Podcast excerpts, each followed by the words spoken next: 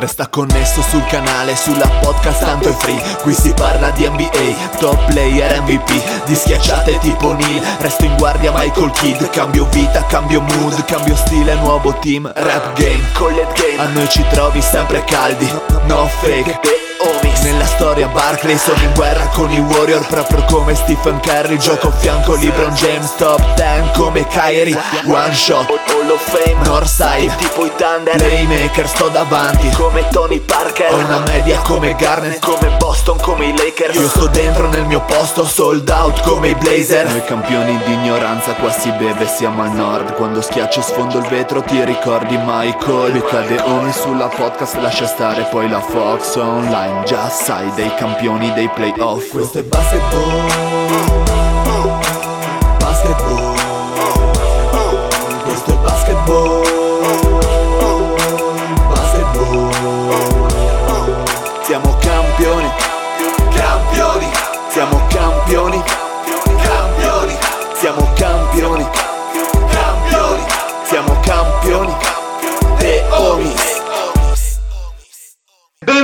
questa nuovissima puntata di The Homies. State ascoltando la voce ficcantissima del Dile con me Mario, il mio co-owner. Buonasera a tutti, sono già in transagonistica proprio, sono lasciato. Grandissimo. Poi il Fede da Bologna, grandissimo. Bella ragazzi, io invece mi sento veramente un Brenno Castiglioni stasera. Cioè una testa di cazzo che merita di Ah, essere mi dissocio, mi dissocio, mi dissocio. Poi abbiamo il maroccano. Ciao a tutti, un abbraccio. Abbiamo Lorenzo. Buonasera, buonasera a tutti, visto che nessuno lo dice, dico io tanti auguri, buon Natale, eccetera, eccetera. Perché uscirà a Natale questa puntata o esce No, domani? esce Come domani, siamo- esce domani, scherzo. Vabbè, allora in Ah, anticipo tanti auguri a tutti. Quel Eh, finito, dello, oggi. Quel finito dello zio. Buonasera a tutti e a tutti i sopravvalutati come Bogdanovic e il Marione. Poi saluto la più grande voce dei podcast italiani in vita, il Patrick. Ciao, un buon campionato a tutti. Grande al Mario Taucia che deve, deve andare nell'agonia con la sua squadra di merda. Perfetto, poi abbiamo un grandi- graditissimo ospite, ovvero il Binance, direttamente dal nostro gruppo privato della Dynasty, grandissimo, un saluto al Binance, l'unico tifoso italiano di Atlanta. Nonché l'unico che ha pagato per laurearsi. Grande. Buonasera, buonasera a tutti. Come ti di non sporcare il foglio ulteriormente più di quanto l'abbia già sporcato col Maurizio Mosca dell'anno scorso. Come ci si sente a partecipare a uno dei più grandi podcast italiani sulle no, NBA? il più grande. Del mondo, del mondo. No, di sempre, tra l'altro. Ma eh, ti devo dire che in realtà è una sensazione strana che qualcuno mi chieda di parlare di pallacanestro, quindi Sapessi a noi. non, non so se ne dice di più sulla vostra o sulla mia di, di situazione. Però hai un'ottima voce radiofonica, eh, molto Sì, così. quello è vero. E poi ti posso rassicurare che avendo in qualche modo eh, scambiato alcuni messaggi con i tuoi compagni di Dynasty, tu sei il meno peggio, te lo posso assicurare. In quanto a conoscenza di basket. Ma scusa, ma non hai mai conosciuto una donzella che ti ha chiesto, ti prego, parlami di basket, dai. Ma Come parlano le donzelle da te? Scusa.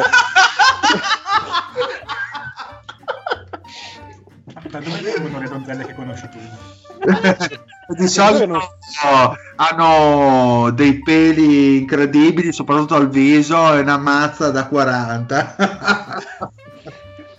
Dile, ma sono in ascolto le tue donzelle in questo momento, no? Perché- sì, eh, guarda, gli ho appena mandato adesso il messaggio. Guarda, Dile, è successo a me di parlare di basket con delle bellissime donzelle che mi hanno detto tanto stai pagando, mezz'ora è, fai quello che vuoi. Bene ragazzi, allora continuiamo con le nostre previews, come vi piace a voi. No, però Eh, dobbiamo approfittare di una cosa, Dile. Visto Dimmi. che abbiamo l'unico, l'unico tifoso italiano di Atlanta, Beh, certo, parleremo prima di Atlanta, degli Hawks ovviamente, però in questa puntata poi tratteremo l'Atlantic, giusto? Sì, sì, Ah, l'Atlantic. Se non lo E? sai tu, dile. L'Atlantic è là? E, e là? E là? e là, e là, e là, Non mi ricordo. Cazzo, Presidente. Presidente? La, la division di Houston, vai, cavatela così. Grande la division di Houston. Che Sempre top. piaciuta. La Houston Division, dai. la Houston Division, esatto. La Panzer, la Panzer Division, vai. esatto, la Panzer Division. Allora, Binance, dai, partiamo da te, ritorniamo nei ranghi e raccontaci un po' questa Atlanta rivoluzionata che parte fortissima eh, sui nastri di partenza, tantissimi nuovi innesti, sembra che comunque l'idea della franchigia è arrivare quest'anno ai playoff, sfondare quindi e giocare per qualcosa di importante. Ti sono piaciute le mosse fatte? Poi andremo magari sulle domande più specifiche. Ma ti dico, secondo me hanno fatto quello che potevano fare per eh, avere una squadra che potesse contendere almeno per un posto ai playoff. Secondo me l'idea di base era che eh, i giocatori giovani che hanno non possono crescere del tutto se giocano per vincere 21 partite eh, senza essere allenati e senza difendere, che mi ci rivedo abbastanza.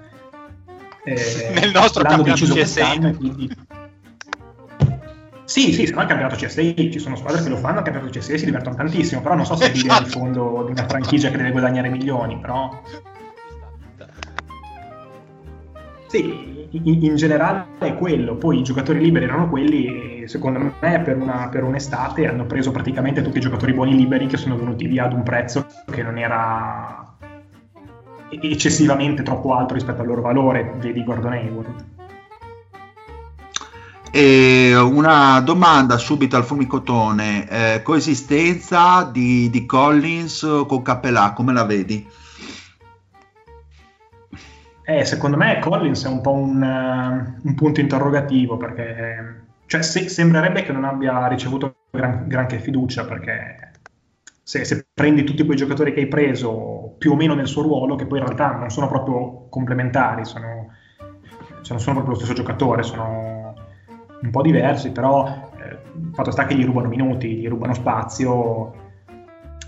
Io quello che ti posso dire è che so che non sono molto piaciuti i comportamenti a inizio stagione scorsa, compresa la squalifica per 25 partite, per aver sperimentato alcune pillole dimagranti, credo. Vabbè, a, a essere buoni, a essere buoni. Sì, Quindi vabbè, vedi- scusa. Poi. Quindi Ma è vedi, dimagrito? Quindi vedi un giocatore comunque in rotta con eh, la franchigia e una possibile trade in vista o si potranno comunque riallacciare i rapporti per capire anche Collins quanto potrà dare eh, alla squadra ad Atlanta? Perché comunque il talento è di altissimo livello per Collins, poi magari la testa sia disabitata, questo lo potremo vedere magari più nello specifico in questa stagione. Sì, beh, io lo vedo più che altro sotto esame. Nel senso, lui quest'estate chiederà il massimo perché si sente un giocatore da massimo Sì. e, La ri- e Atlanta lo mette sotto esame per vedere se se lo merita. E O come, come poi sono sotto esame anche la dirigenza e l'allenatore, cioè una volta che hai una squadra che può vincere delle partite, non sei più in rebuilding, no? Devi rispondere delle tue scelte di quello che stai facendo. Ovviamente. E giocatori quali DeAndre Hunter e Cam Reddish, come li vedi tu nel progetto di Atlanta? Hanno ancora tantissimo margine di crescita? Credi che nel- nei prossimi anni possano diventare giocatori importanti per la franchigia? Anche Io sono un mega fan di DeAndre Hunter. Secondo me Eh, piace proprio- anche a me, per quello ti ho chiesto più nello specifico. Tra l'altro, in uno dei podcast precedenti avete detto secondo me la cosa giusta. Secondo me è meglio da 4 che da 3. Impossibile. Sì, sì, è meglio da 4. Binance, Binance, l'ho detto io perché me l'hai detto tu. Ah, ecco. vedi che ero d'accordo con la mia stessa idea. Beh, sei coerente? Beh, guarda che non è da Il tutti. cerchio si chiude. Fede, non potrai mai fare politica con questa onestà e questo candore. Ma eh, te lo puoi permettere DeAndre Hunter sempre comunque in ogni frangente di gioco? Perché eh, comunque non ha questa stazza incredibile. Con quattro piazzati può soffrire parecchio. È vero, è vero. Infatti, a volte lo schierano da 3 e, e gli hanno preso comunque dei giocatori per completare il ruolo quando lui probabilmente non è, non è la, la cosa migliore da avere in campo. Tra l'altro, secondo me, con la rotazione che abbiamo, perché è molto profonda, se mai Atlanta arrivasse vicino ai playoff e avesse delle partite che contano, probabilmente sarebbe lui quello che diminuirebbe un po' il minutaggio. Non perché non se lo merita, ma perché è probabilmente il più acerbo di tutti nel giocare delle partite punto a punto quando, quando la palla pesa tanto.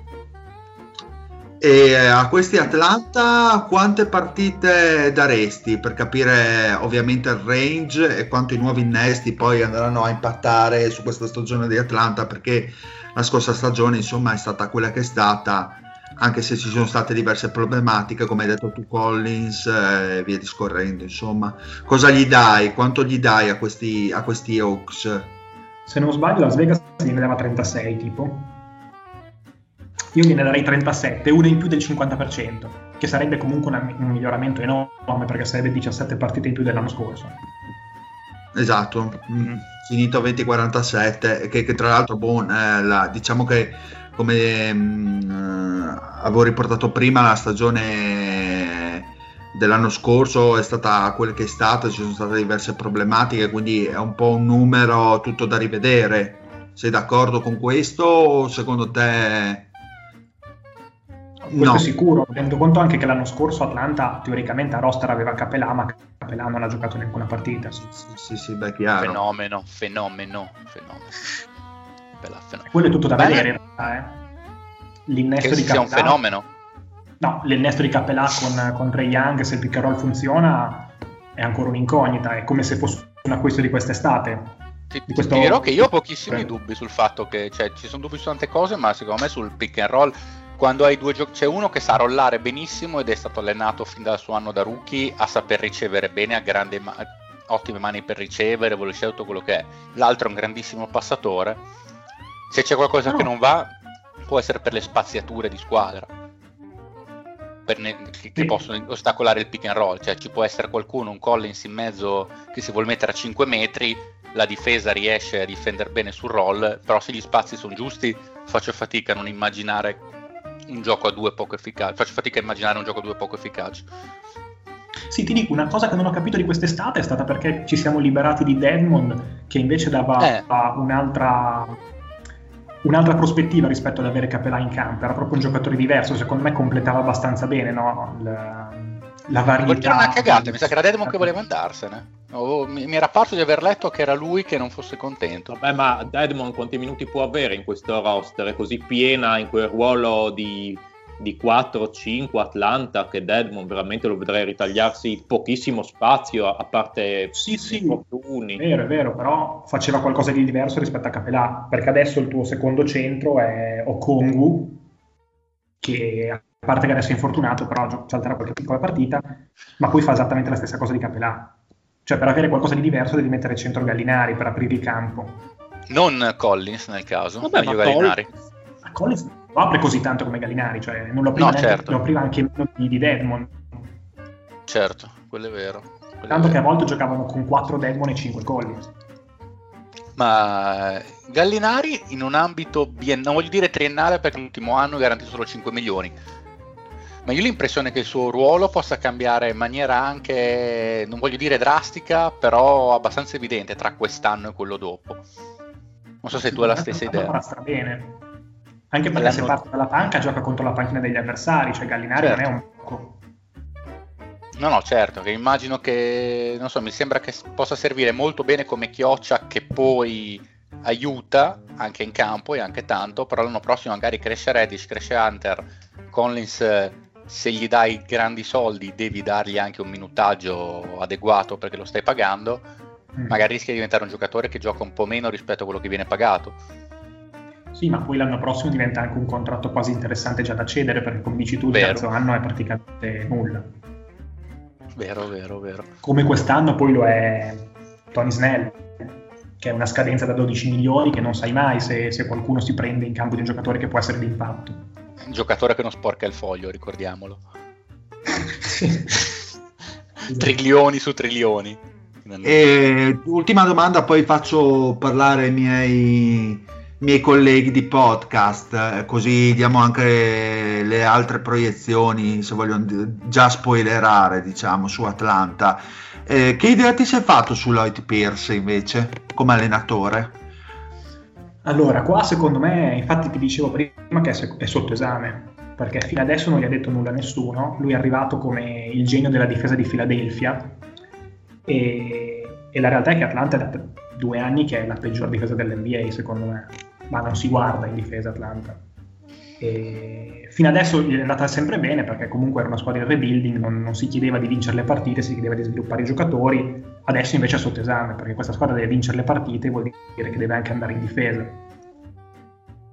Ti dirò, eh, secondo me ad Atlanta lo stimano tutti un sacco, sia perché è una voce abbastanza importante all'interno di- de- dell'assemblea degli allenatori, sia perché eh, ad esempio si è riuscito a creare un, un buon coaching staff, tra cui tra l'altro quest'anno è arrivato pure Nate McMillan, quindi comunque un coaching staff di livello. C'è anche Chris Gent, che è un ex eh, sempre dell'assistant coach di Atlanta, che comunque anche lui ha molto, molto credito nell'NBA. Secondo me è un po' sotto il par rispetto all'allenatore che servirebbe per, eh, per i giocatori che abbiamo, così giovani e così da guidare. Però spero di essere sorpreso. Quindi diciamo che sarà un- un'annata, oltre dei risultati, di esame generale sul giocatore, in particolare Collins e anche sull'allenatore. Dopo Atlanta tirerà un pochino le somme, secondo Eh, te? secondo me sì. Secondo me sì. Bene, ragazzi. Sì, vai. di paura, Macmillan. Ah, dici che sia stato messo come punteruolo nel caso dovesse andare male. Eh, Secondo me sì, è un players coach, sai, quindi quando la dirigenza se la prende con un allenatore, forse è scelta, una buona scelta per, per rimpiazzarlo. Sì, soprattutto dopo quello che ha fatto ai Pacers, insomma, Mm. penso che si sia ripulita abbastanza bene la, la fama a Macmillan, quindi ci può stare, ci può stare insomma, come possibile candidato nel caso Lloyd Pierce eh, deluda la, la franchigia, ecco, come interim non lo vedrei una, un'idea così assurda, anzi è molto probabile a questo punto. Bene ragazzi, dopo questa presentazione del nostro ospite Vinaz, eh, che idea avete su Atlanta? Se volete darmi le proiezioni, cosa ne pensate? Ma le proiezioni le abbiamo già date. Eh Sì, proiezioni abbiamo Non dato. devi rovinare le, le cose. Io, io non volevo esatto, non volevo intervenire così a gamba tesa, potevamo far finta di niente darle, invece il Patrick che è un bruto. Ma veramente, sempre lì a Ma rimettere. io avevo detto per la 38 comunque, no, o 37 anzi avevo dato. Ti sei Io corretto, 39. perché avevi detto 38 e poi ti sei corretto. Tu- Io l'ho presa sul esatto. personale. Eh, Io ecco, 40. mi schiacci in faccia? Ok. Io ne ho date 40 perché li vedo, li, vedo, li vedo molto bene, mi piacciono, sono, secondo me c'è un giusto assortimento di, di giovani e, e veterani, anche proprio come variabilità tattica avevo già detto qualche settimana fa che secondo me riusciranno a mettere in campo dei quintetti abbastanza vari, tiro da tre punti, quintetti magari un pochino più fisicati, eh, sia per correre magari o attaccare a, a difesa schierata, quindi potrebbero essere mm, una squadra molto interessante da vedere. Potrebbero essere forse, abbiamo detto la sc- settimana scorsa che Phoenix era la squadra da League Pass, tra virgolette, dell'Ovest, potrebbe essere Atlanta, la squadra da League Pass dell'Est, ecco, Eh, se vogliamo sta, trovarne sta, una. Sì. Allora, È anche, ve- è anche vero. Ok, vai Mario, scusa. No, volevo solo dire che io gli avevo dato 39 vittorie, vedendoli comunque in una posizione abbastanza ehm, favorevole per un posto ai playoff, però potrebbero diventare 43-44 qualora andasse in porto lo scambio per la Dynasty. E no, così lo dico senza, senza nessuna proprio doppio fine. Volevo fare una domanda brevissima, così accontentiamo anche il Pat. Ma eh, giusto visto che mi riguarda da vicino, quattro parole sull'acquisizione di Bogdanovic. Faccia- faccia- facciamo un minimo di contesto per chi non sa, visto che il Patrick è un grande estimatore del Bogdanovic, si è visto nell'ultima settimana. Togliamoci un po' di sassolini dalla scarpa, no? Fortissimo Bogdanovic. Presidente. Prego, Bagnaz. Ah, che chiedi a me che devo credere al Patrick. No, io sono invece contentissimo. Io sono un grande fan. Secondo me, tra l'altro, è stato un po' sottovalutato. Dopo che gli hanno dato 18 milioni, sembrava che gli avessero dato il doppio di quello che si meritava. Secondo me, no. È, è un po' di più probabilmente di quanto vale adesso, ma in prospettiva può dare assolutamente il suo contributo. E poi, diciamo così, evita ad Atlanta di andare in campo con quintetto titolare Werther che secondo me quintetto non era il suo ruolo nell'NBA, cioè almeno per quello che ha fatto vedere fino adesso proprio non è pronto. E secondo Vuoi me era ingiusto anche per lui, cioè lo Patrick? mettevi in difficoltà. Vuoi ribattere Patrick o ti ha, ti ha zittito? No, no, non ribatto niente. Sei proprio un vile, Patrick. Quanti milioni daresti tu a Bogdanovic all'anno? Uno. Uno, ecco, ok. E ci rimetto anche. Scemo io ad avertelo chiesto, scusa. Bogdanovic è già stato arrestato. Perfetto, allora se non avete altre domande da porre a Binance direi di andare avanti. Su Atlanta abbiamo... Atlantic. Vamonos. Andiamo all'Atlantic. Allora, inizia il Fede, Boston Celtics, ovviamente. Ah, sì? Sì, esattamente. E io farei fare al Binance un commentino veloce prima della presentazione. sì, sì, sì. Anche perché vogliamo le sue Esatto, opinioni. la sua proiezione su Boston. Binance, cosa pensi di Ah, Boston? a bruciapelo? Sì, sì, a bruciapelo. Eh, sei entrato nella vasca degli squali. eh. 46, pam! Pam. 46. Ah, bene, bene. Ma vuoi che te le segni? Intanto l'hai già fatto il Mosca, non ho visto. Um, per adesso l'ho fatto e ho scritto cre- credo Jane Doe, una roba del genere, giusto per evitare che, che mi ridecchiate di nuovo. Però, Però Va se bene, va lo dici, sì, casca un po'. vabbè, ovviamente ho detto un nome a caso. cioè. Certo, certo. Però sì, ho messo 46 per Boston. Che poi sono tipo 52 partite Sì. Del vecchio su 82. E Io allora a sì. posto. Sì? No, no, no, no, pensavo fossimo partiti con la carrellata, la facciamo dopo, vai pure. Ah, ok, sì, sì. No, beh, di, di Boston in realtà non c'è un, eh, un'infinità da dire, nel senso che si sono mossi comunque relativamente. Hanno perso in maniera abbastanza brutale il buon Gordon Hayward, per il quale c'erano trattative per prendere Miles Turner, che sarebbe stato davvero un fantastico fit tecnico per, eh, per loro. Le cose non sono andate in porto, alla fine l'hanno scambiato di fatto per una, per una traded player exception gigantesca e vediamo se gli frutterà qualcosa. Per il resto il, il quintetto è quasi quello dello scorso anno, hanno preso un, un Tristan Thompson dalla free agency che secondo me è stata una, una bella me presa. Una delle più sottovalutate della free agency come presa. Sono d'accordo perché gli dà quella difesa orizzontale che è mancata a Boston eh, l'anno scorso nello spot eh, di 5 che avrebbe potuto avere anche, come dicevamo da Star che tra l'altro ha una dimensione effettivamente eh, per quello che riguarda le stoppate invece che Thompson non ha, però è stato veramente un, un ottimo rincalzo. Secondo me questa è un'eccellente squadra, una squadra che se mette tutti i pezzi al suo posto comunque rimane un team che può dire la sua in ottica finale di conference. Sostanzialmente Non è, non è forse un po' corta, Fede? è un po' corta, si vanno tutte le cose al posto, al posto giusto, infatti sono Sì, pienamente sì, d'accordo perché di fatto hanno perso un elemento molto importante del, de- del frontcourt e, e non, l'hanno, non l'hanno sostituito. Il problema di base è quello perché comunque è, è facile dire perché sca- salta proprio all'occhio quanto Hayward sia stato pagato da Charlotte, quanto sia stato infortunato o che abbia di fatto saltato tutti i playoff scorsi infortunato, ha giocato davvero poco e tra l'altro affrettando il suo recupero, resta il fatto che in stagione da quarto terminale offensivo o giù di lì è stato un facilitatore eccellente, i quintetti con Gordon Hayward sono tutti enormemente positivi e quindi non è da sottovalutare la sua dipartita. Quello che rimane da sperare ovviamente è che Kemba una volta ripreso dall'infortunio eh, riesca ad essere la versione migliore che avevo mai visto a Boston, anche migliore di quella di inizio anno scorso, e che Brown e Tatum eh, faccia un altro mezzo passettino avanti. La domanda è sostanzialmente quanto spazio di cristallo quei due, perché da quello passano le fortune di Boston. Secondo me Tatum, soprattutto ancora più che Brown, ha ancora un mezzo step da fare, non credo quel passo che lo renderebbe un top 10 senza sì senza ma, forse sbaglio, però può andare ancora un pochettino avanti.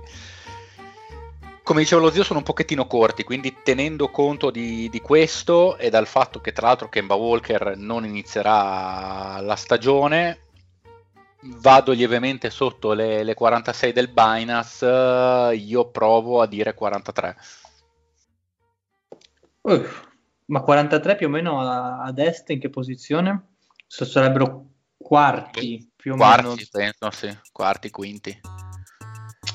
A me, io onestamente sono molto più positivo, gliene do 51, che sarebbero le 58 del vecchio cogno, per, secondi ad est. Onestamente perché vedo, mh, andando un po' per esclusione, poi ne parleremo dopo, Toronto leggermente in calo, Brooklyn che magari non è perfettamente rodata, quindi avrà, eh, avrà tempo per mettere a posto i pezzi. Loro li vedo una squadra molto solida con uno stile di gioco e con un, eh, un core comunque abbastanza solido che negli anni ha imparato a giocare assieme e si conoscono a memoria. Quindi quando hai il sistema, il sistema, quando hai lo stile di gioco e idee, concetti tattici ben impressi in testa, secondo me in regular season fai molta meno fatica e fai più vittorie magari di quelle che, che sono previste. E poi comunque per quanto non abbiano aggiunto due geni del basket, secondo me Tig e, e Thompson sono andati a coprire un po' i problemi che avevano l'anno scorso, cioè loro, eh, i Celtics, eh, negli ultimi anni si sono caratterizzati per avere una sfilza di ali praticamente infinita, perché dietro Brown e Tatum comunque hanno dei ricambi che possono garantirgli dei minuti quantomeno mh, sensati, ecco, non voglio dire di qualità, però gli mancava sempre questo backup del play, praticamente perché mh, dopo, dopo Kemba e eventualmente Smart quando porta la palla non è che ci fosse molto perché Wanamaker onestamente non è che era chissà che cosa e gli mancava sempre questo famoso lungo per chiudere la rotazione dei lunghi perché Tice e Robert Williams in finale di conference si è visto ti distruggono. Hanno aggiunto appunto Tig e Thompson che secondo me sono due tasselli abbastanza utili per un- una rotazione che era un po' deficitaria quindi li vedo, li vedo bene li vedo, li vedo molto bene. Eh, mh, molto solidi in un contesto di regular season eventualmente poi ai playoff ne riparliamo però mi piacciono. E sono convinto anche io come il Fede che ehm, mm, ci sia un passo avanti ancora da Tatum e soprattutto da Brown. Io sono un grande fan di Brown, secondo me potrebbe Ah, essere una stagione me, eh, potrebbe essere un'al- un'altra stagione eh, mm, con miglioramenti rispetto a quella dell'anno scorso. Però sai cosa? Il mezzo passo di Brown è meno del mezzo passo di, di, di Tatum, nel senso che un mezzo passo di Brown è da signor giocatore a Sì, vero. quasi all star. Il, il mezzo passo di Tatum vuol dire che da giocatore all star plus MVP. diventa quasi franchise player. Sì, Ma sì, sì. eh, vabbè, ma sui passi di Tatum io sono molto positivo. È stato terzo quintetto all'NBA l'anno scorso ed è il giovane più interessante a parte Doncic in questo momento ed è ha, buone probabilità di essere un futuro MVP della Lega questo qua. Se vai a Ah, vedere però. Quindi vai- un top 5 secondo te? Ma, ma te dici quest'anno o nel No, futuro? no, no, no, in futuro dico, non quest'anno. eh. Quindi io mi, mi aspetto che ci sia un passo avanti da Tatum anche quest'anno. E eh, secondo me Brown per raggiungere un livello, non dico alla Tatum, ma abbastanza vicino, deve fare un lunghissimo passo avanti. Tatum è molto più completo come giocatore, eh, soprattutto dal punto di vista offensivo, poi è buono anche difensivamente Tatum. Quindi da lui cioè, io andrei abbastanza secco che su Tatum ho grosse aspettative per quest'anno. Ok, che secondo me Brown è, è un giocatore abbastanza diverso confronto a Tatum, eh? cioè non è... È un giocatore che ha delle cose interessanti, per esempio mi piace il fatto che è bravo a trovarsi il tiro dal mid range, che lui tira molto bene dal mid range e non esita, che è, un- è un'arma in più in certe situazioni che si sta un po' perdendo, ma che va utilizzata secondo me quando un giocatore è, eh, è prolifico dal mid range. E, è un giocatore fisico eh, dalla, da- dalla parte offensiva, però gli mancano ovviamente eh, quelle finezze che ha Tatum. Non sarà mai un giocatore No, ne- sì, sì, fine sì, sì. come Tatum, ovviamente. Sarà, un, sarà sempre un. Può anche diventare un all-star, eh? Non è che. Ah, ma può fare la possa fine, cioè, come. Middleton, come Middleton su Come quel, un Middleton, su sì, quel sì, gruppo. Sì, sì, sì, sì, ci sta, Sì, ci sì, sta. sì. Un buonissimo, un buonissimo eh, terzo, diciamo, in una squadra da titolo. ci sta secondo me. Ma io, tra l'altro, per dare la mia previsione, io sono abbastanza a metà tra, tra il Fede e Lorenzo, dico 45, me li vedo come la, mm, la terza squadra est dopo, dopo Milwaukee e, e i Nets. Mm, non hanno cambiato niente praticamente, sì hanno perso qualcosa, hanno aggiunto qualcosa, alla fine il roster resta quello. Ci sono sempre i dubbi che ogni anno si dice che, che i Celtics sono corti, eccetera, eccetera. Vai a vederti il roster con questa gente tipo Carson Edwards, Romeo Lansford, che dici ma chi cazzo sono? Eh, che ha rotto anche, anche- anche Romeo, tra l'altro. E poi alla fin fine, bene o male, riescono sempre a tirare fuori qualcosa anche dai panchinari. Basta pensare anche al Grant Williams dell'anno scorso, fece un buon campionato. Eh, lo stesso Ogelei, per quanto sia limitatissimo come giocatore, ci può stare in campo per quei 15 minuti che prende e via dicendo. Quindi, No, io, messo, io sono leggermente più negativo di te, Patti. Io ho messo 43 a Boston. Cioè, ok, come il Fede. sì, sì, sì, sì, sì, sono nella stessa linea del Fede, onestamente.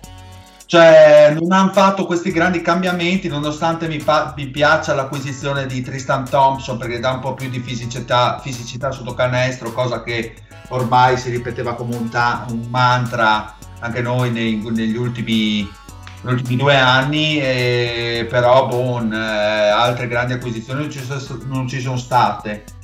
E boh, li vedo abbastanza buoni, ma gli manca sempre quel qualcosina per fare il salto in, in, eh, in avanti. Te Fede, scusa, gli hai date 44, giusto? 43 se non sbaglio, il Fede. Sì, 43, 43, qua ti stavo parlando Ok. come sempre. No, è, è che io ero tentato di dargliene 45 per la qualità del gioco che sicuramente esprimeranno, però ho provato a dire comunque Kemba verrà rivalutato a gennaio, non che torna a gennaio, rivalutato, quindi capace che torna anche a febbraio. A una certa tendo sempre a pensare alle squadre che faranno tutte, ai risultati che faranno tutte le squadre come se tutti ne giocassero 82, però gli infortuni ci sono e probabilmente se anche solo Tatum dovesse saltare 5 partite per un risentimento muscolare banale, Sì, a esatto. quel punto veramente sono, mi sembrano tra quelli meno attrezzati, ma anche Brown, ma anche Smart che è assolutamente fondamentale per questa squadra quanto, quanto, Ta- quanto Tatum e, e quanto, e quanto Brown. Mi sembrano tra quelle meno- che partono meno attrezzate per far fronte degli infortuni. L'anno scorso lo erano di più. Allora, per quanto mi riguarda invece temo, temo di, aver, eh, di aver dato il risultato sbagliato delle vittorie perché è lo stesso del Binance, quindi eh, eh, ne ho date 46 e quindi ho paura di aver fatto un errore madornale, probabilmente ne faranno 57, quindi temo veramente tanto. Però ehm, è vero, condivido il discorso del Fede sull'assenza di Kemba Walker, perché comunque ritengo che anch'io Boston abbia dei ricambi non, non sempre eccezionali. Però è anche vero che Boston, come Miami, è quella franchigia che riesce a rendere eh, utili anche giocatori che in altre franchigie probabilmente non vedrebbero nemmeno il campo. Eh, I giocatori che prima citava, citava Pat non sono assolutamente giocatori che prenderebbero più di 5-6 minuti in qualsiasi altra franchigia e qua invece riescono anche a disputare delle fasi di playoff. Eh, ed è per quello che date 46 perché comunque secondo me sono una squadra che nei 5 elementi titolari calcolando Kemba e calcolando Tristan Thompson sono una squadra solida ed esperta. E, e i giocatori rincalzi sono comunque giocatori utili che sanno muoversi eh, seguendo gli schemi tatticamente discreti quindi eh, secondo me anche in eh, momenti di difficoltà potrebbero comunque facilmente vincere contro le piccole e, e, e reggere contro le grandi quindi per questo 46 vittorie e secondo me secondo posto a est Ah, manco solo io.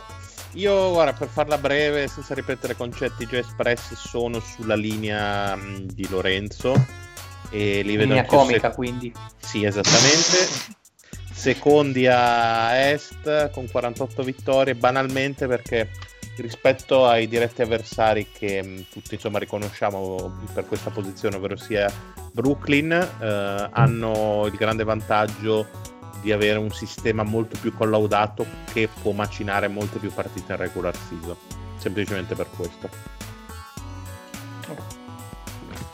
Bene, direi di andare avanti, raga. Cosa dite? E guarda un Sì, po'. sì, sì.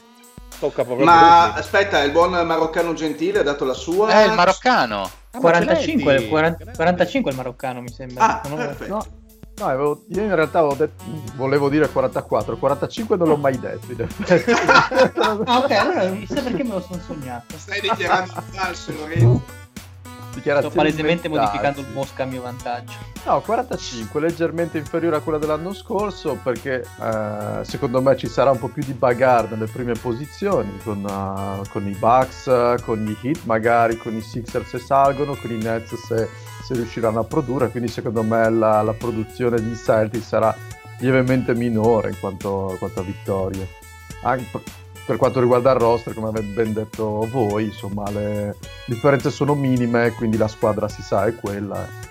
Quindi solo per questo do questa lieve differenza, ecco. Ottimo. Andiamo a Brooklyn, raga, che dite? Vai, vai. Vai. Vamos. Allora, andiamo su Brooklyn. Eh, Mario, cosa ci racconti di questi Nets eh, al fulmicotone?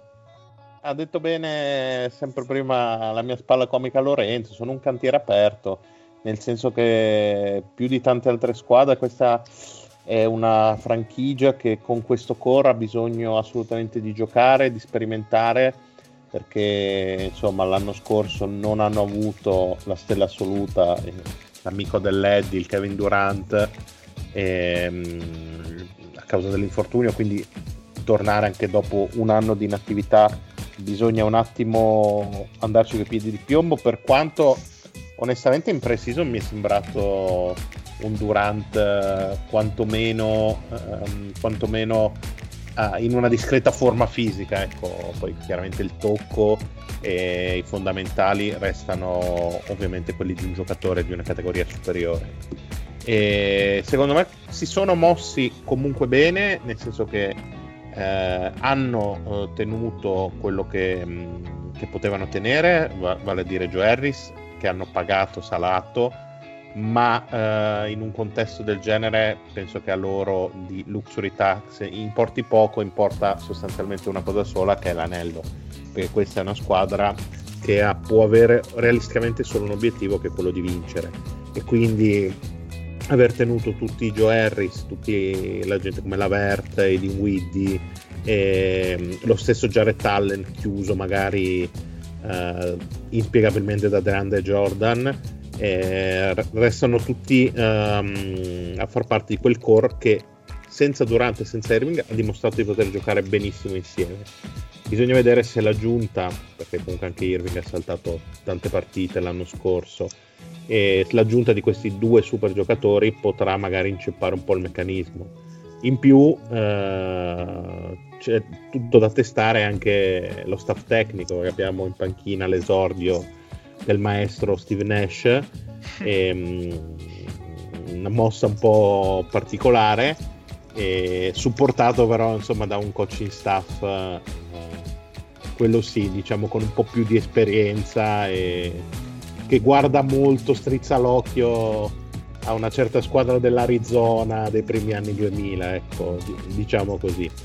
E quindi su di loro, soprattutto in regular season, è difficile fare delle previsioni certe perché penso che veramente dovranno trovare eh, la quadra la quadra definitiva per loro che non avranno comunque problemi a- ad arrivare nelle prime posizioni a est eh, la stagione vera inizierà, inizierà solamente con i playoff.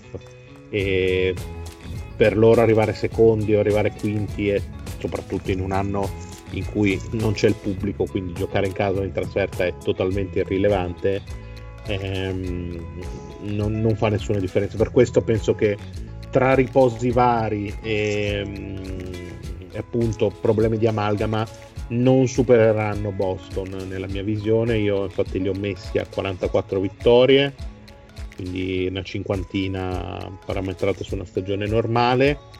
E sono comunque una delle squadre più profonde a est perché come dicevamo, dalla panchina possono avere l'Avert, possono avere mh, lo stesso Jared Allen, possono avere il um, Landry Shamet, che è una delle acquisizioni che sicuramente Mhm.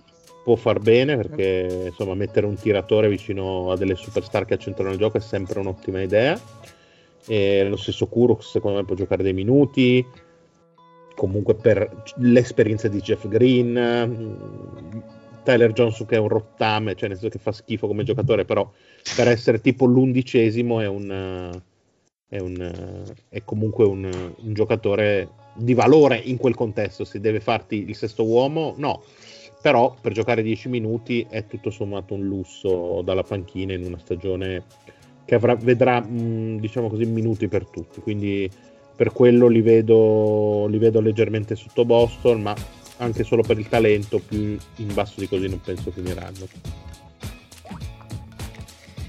E Binance cosa ci racconta dei Nets? Eh, Così lo chiamiamo in causa. Ma ehm, io sono abbastanza d'accordo con voi col fatto che dovranno trovare la quadra, quindi magari è possibile che inizieranno con calma, ma finiranno bene, anche perché sono molto profondi. E secondo me in una stagione come questa, se, se sei profondo, in qualche modo le partite le vinci. Io me li sono proiettati a 45, Ah, quindi ok. una partita sotto Boston. Però secondo me eh, se arrivano ai playoff carichi li, li vedo bene, almeno per la finale di conference. Anch'io Io- ho messo il tuo, stesso, la tua stessa cifra, le tue stesse vittorie. Concordo in pieno. Vai Pat. Vado io? Sì, sì. Ah, eh, allora, intanto anch'io come il Mario non mi spiego come mai Jared Allen parta dalla panca, una cosa per me inspiegabile. grazie Pat Ah, detto questo, mi piace la... la Ha cosa- avuto quel secondo che stava dicendo, ma adesso se dicessi esattamente il contrario di quello che ho appena detto perché non posso sopportare di essere d'accordo col Mario. È stato fantastico, di proprio lo schifo. No, dicevo, la, la- beh, la presa di Green mi piace perché mh, abbiamo qui una squadra dove la mente offensiva è D'Antoni come a Houston dove ha giocato Green, giocando anche bene dei minuti da centro, gli dà una, eh, una diversità offensiva non indifferente piuttosto che alternare Allen e Jordan che eh, sono, sono due facce alla stessa medaglia questi qua. La- la- la- l'apporto di Green può portare a quintetti piuttosto interessanti con Green, Durant, e Irving e altri tiratori. E quindi cambiare un po' i giochi soprattutto a livello playoff secondo me. La squadra è lunghissima eh, oltre alle, alle superstar abbiamo giocatori solidissimi Dinwiddie, Joe Harris eh, i citati Allen, Green eccetera eccetera Shamet eh, nel suo piccolo anche Levert anche se purtroppo non ha fatto quei balzi in no avanti no no no no no no fare. no Il no giocatore è molto sopravvalutato, Lever. E tra l'altro si romperà. Vai. E, mm, e niente, io li vedo a 50 vittorie, seconda squadra a est, eh, lì lì con, con i Bucks. 50 Pat, Eh, scusa? Sì, sì, 50. Vabbè, ma poi ti passerò le mie previsioni, non preoccuparti. E, mm, eh, dicevo sì, 50 possibili pretendenti al titolo, questi assieme ai Bucks. E, e non, non escluderei un possibile coach dell'anno a Steve Nash. Ma qua, va, cercato- Non è impossibile. No, no, qua- questa non è una cagata. Potrei essere d'accordo. è coadiuvato da uno staff che ha tanta esperienza, non solo D'Antoni, ma anche, anche Von. Poi hanno firmato Udoka, se non sbaglio. Udoka l'ho sentito da qualche parte a farla Sì, non mi mi ricordo Udoka. se è libero. O, Comunque hanno- o era o lì o a fila, in questo momento non mi ricordo. Vediamo, Non vediamo. ricordo neanch'io. Hanno uno staff tecnico. Brooklyn È, Nets. è Brooklyn, è a Brooklyn, è a Brooklyn, è a Brooklyn. Quindi questi diciamo che ci hanno dato dentro per mettere davvero una squadra solida in campo ed essere appunto contenders. Come qui è una squadra almeno finali di conference o, o bust, nel senso se non arrivano in finale di conference si sente un po'... Ci si, può, si può pensare a una specie di diciamo un piccolo fallimento ecco se non si arriva alle finali di conference da questa Per me squadra proprio se non arrivano in finale NBA andrei anche oltre. eh, scusa finale NBA scusami Eh. sì sì sì Ah, mi. Oddio, essendo il primo anno, dipende anche come non ci arrivi. dipende anche Se- chi ovviamente Sì, cioè se esci a gara 7 contro una Milwaukee che con eh, Holiday gli salta il tappo, dici vabbè. ci può stare Se, quel se ci arrivi, se, se perdi al secondo turno in maniera un po' miserrima, eh, un Contro po' come ha Indiana. fatto Milwaukee quest'anno, no, come ha fatto Milwaukee quest'anno con Miami, che la, ok, buona squadra, però l'ha dominata fisicamente e mentalmente, dici merda, è, è un problema. Dip- Dipende anche come non, comunque al primo anno non gliene frena colpa. Comunque mi limito a dire che io vedo una, una fastidiosissima mancanza di obiettività da parte del Mario sui giocatori che lui ha alla Dynasty, è una cosa molto fastidiosa. fa, fa abbastanza schifo, sì, ma infatti per quello Leverte resterà nel suo schifosissimo roster. E invece, invece per quanto riguarda i Nets, il lago della bilancia secondo me lo sarà Irving, non perché sia il giocatore più forte, perché sappiamo insomma che, che Durant, però Durant ha dimostrato, come diceva Mario, in pre-season di, di- di- di esserci comunque, ovviamente avrà bisogno di recupero, avrà bisogno di tempo. Eh, quello che un pochino mi spaventa è l'estro di Irving, un giocatore che Mm.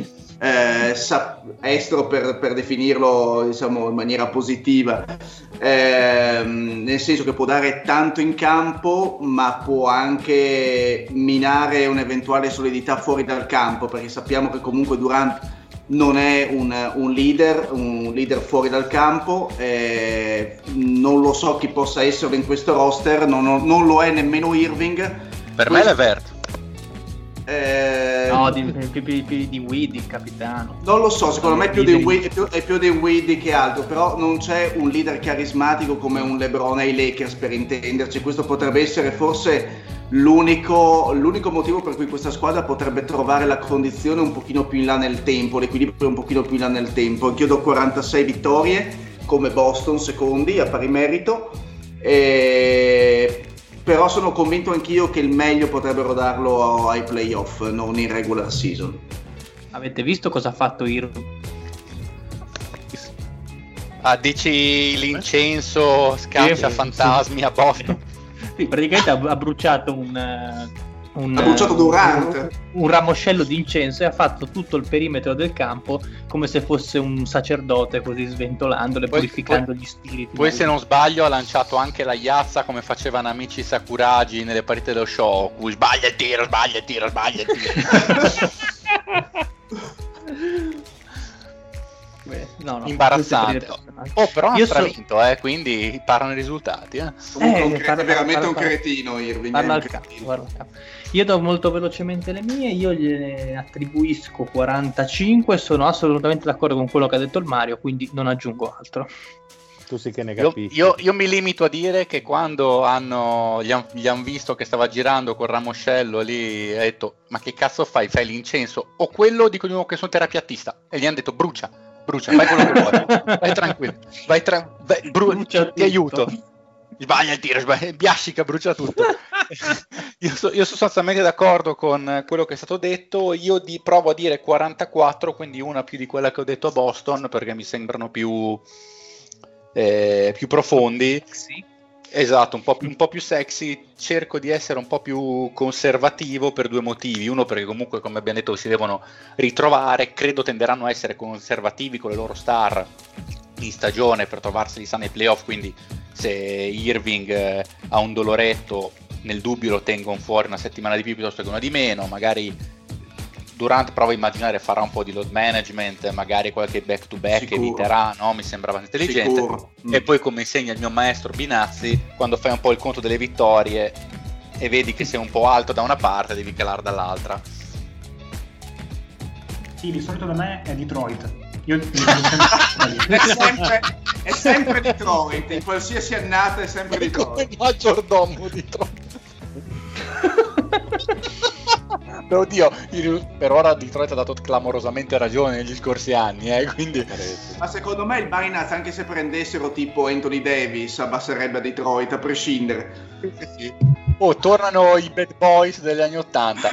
12 vittorie, finiti. Cioè, parliamo seriamente, hanno titolare Ma- Mason Plumlee, cioè... Cioè, che, che franchigia credibile si mette in una situazione del genere, su. Oddio, tu che avevi come titolare qualche anno fa Royal Ivy?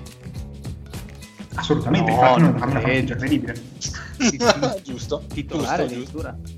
Con maglia della salute. Aveva la maglietta sotto. Che tra l'altro, giusto per chiudere il cerchio, fa anche lui l'assistente a Brooklyn. Così. Grande. No, davvero, Royal Ivy. Quan- quanta Eh, qualità. Era, era a New York, era l'anno scorso, è ca- cambiato. È andato dalla parte che si vince. Sì, va bene. Sì, è vero, è andato a Brooklyn, che allora su- visto che Lorenzo è carico, andiamo su New York, cosa dite? Eh, boh, se volete, vai. Andiamo a New York. Andiamo a New- Oh, ci posso dire una cosa al volo, Lore, su New York? Eh, ma, ma anzi, guarda, farei quasi parlare No. voi perché ne avrei per 40-50 minuti. No, no, ma, ma- no, no, io dico solo una cosa. Toppin è fortissimo. Eh, dopo questo fantastico assist che mi ha dato, che mi ha dato il Fede, diciamo che. ehm, allora, il discorso quando si parla di New York è questo: il problema è chi gioca. E voi direte, grazie al cazzo, no? Come in tutte le squadre, il problema è chi gioca. Il problema è che questa squadra qua avrebbe magari le potenzialità per giocare un basket abbastanza moderno, comunque un basket fresco, come piace dire a noi, eh, in cui si corre e si tira tanto dall'arco, ma c'è un problema. E, caso strano, mi sembrava molto strano, il problema non è Tibodo. O meglio, parte del problema è Tibodo perché fa giocare certe bestie, certi caproni, che con l'NBA, ma anche con l'Eurolega o con la Serie A svizzera, non avrebbero nulla a che fare. Mi sto riferendo a eh, Peyton Elfrid, playmaker, così pare numero 4. Perché... Oh, grande mh, giocatore.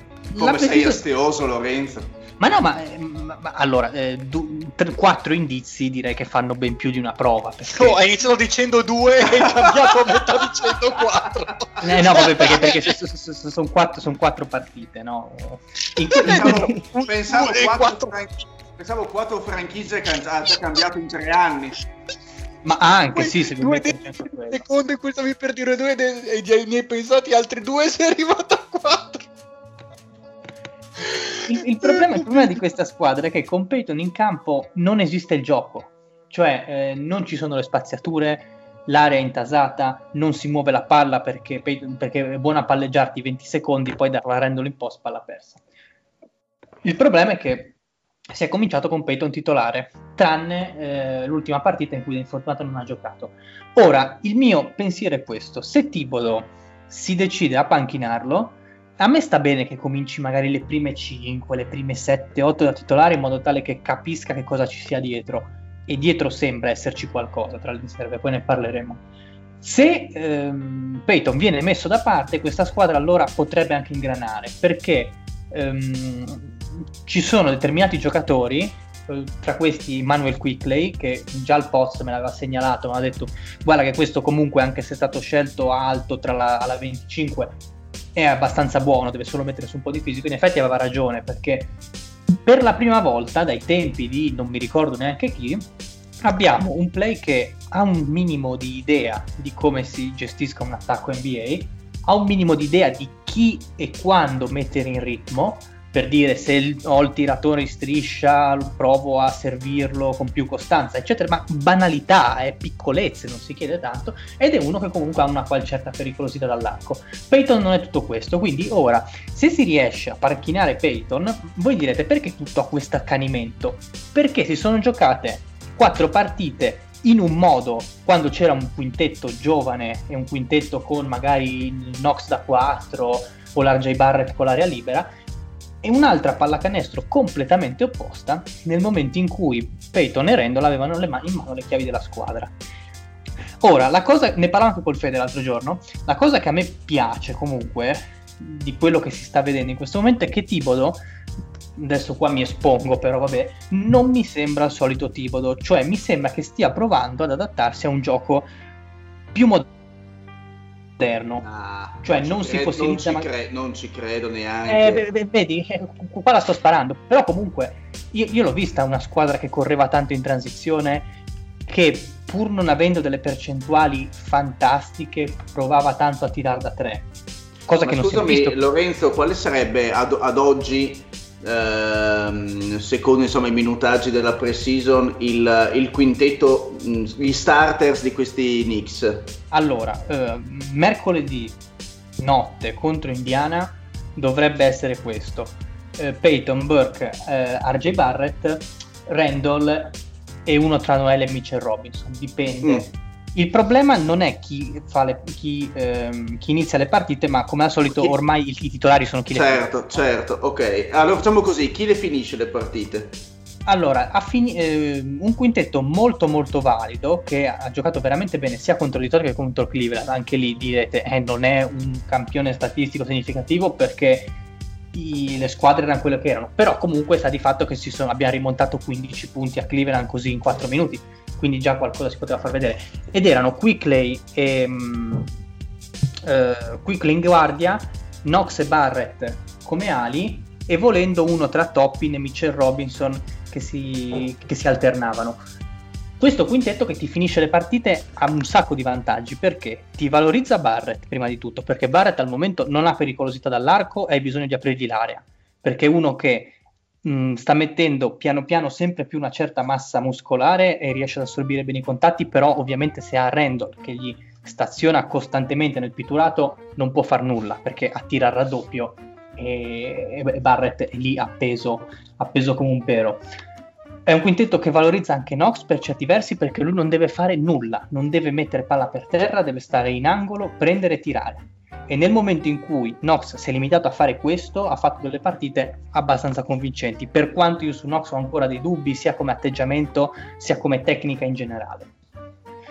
È un quintetto Però- anche che riesce... Però non ha, non ha tantissimo, almeno così a, a spanne, non mi sembra abbia- abbia tantissimo tiro perimetrale questa squadra.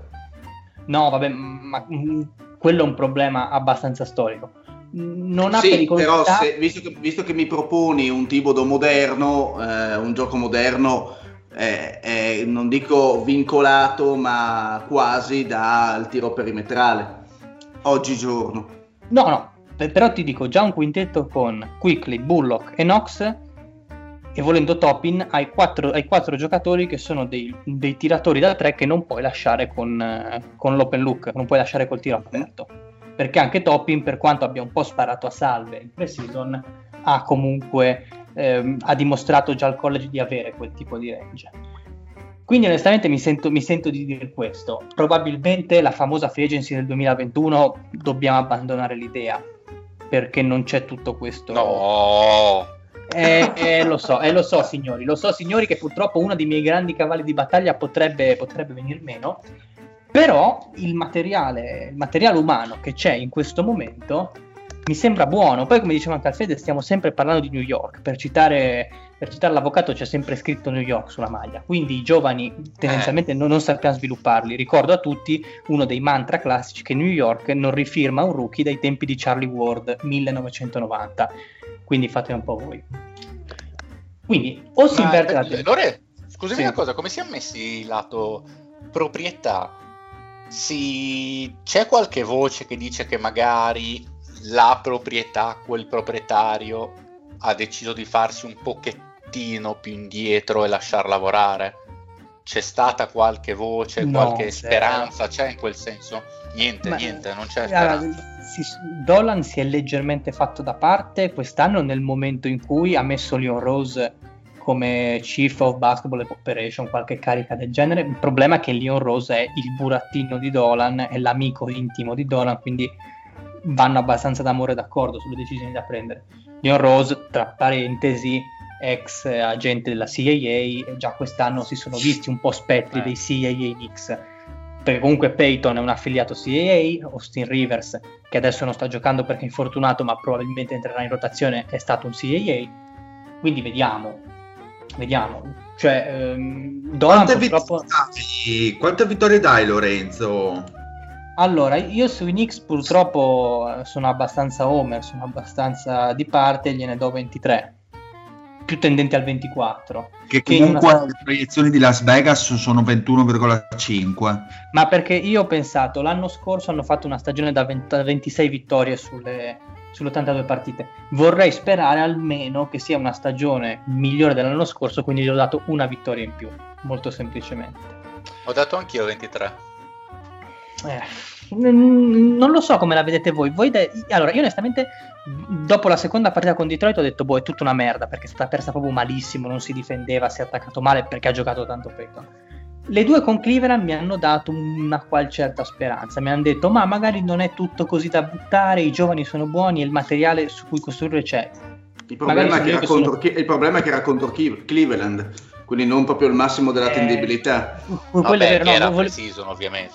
Chiaramente. Volevo, volevo avere un po' da voi il polso, un polso magari esterno della situazione.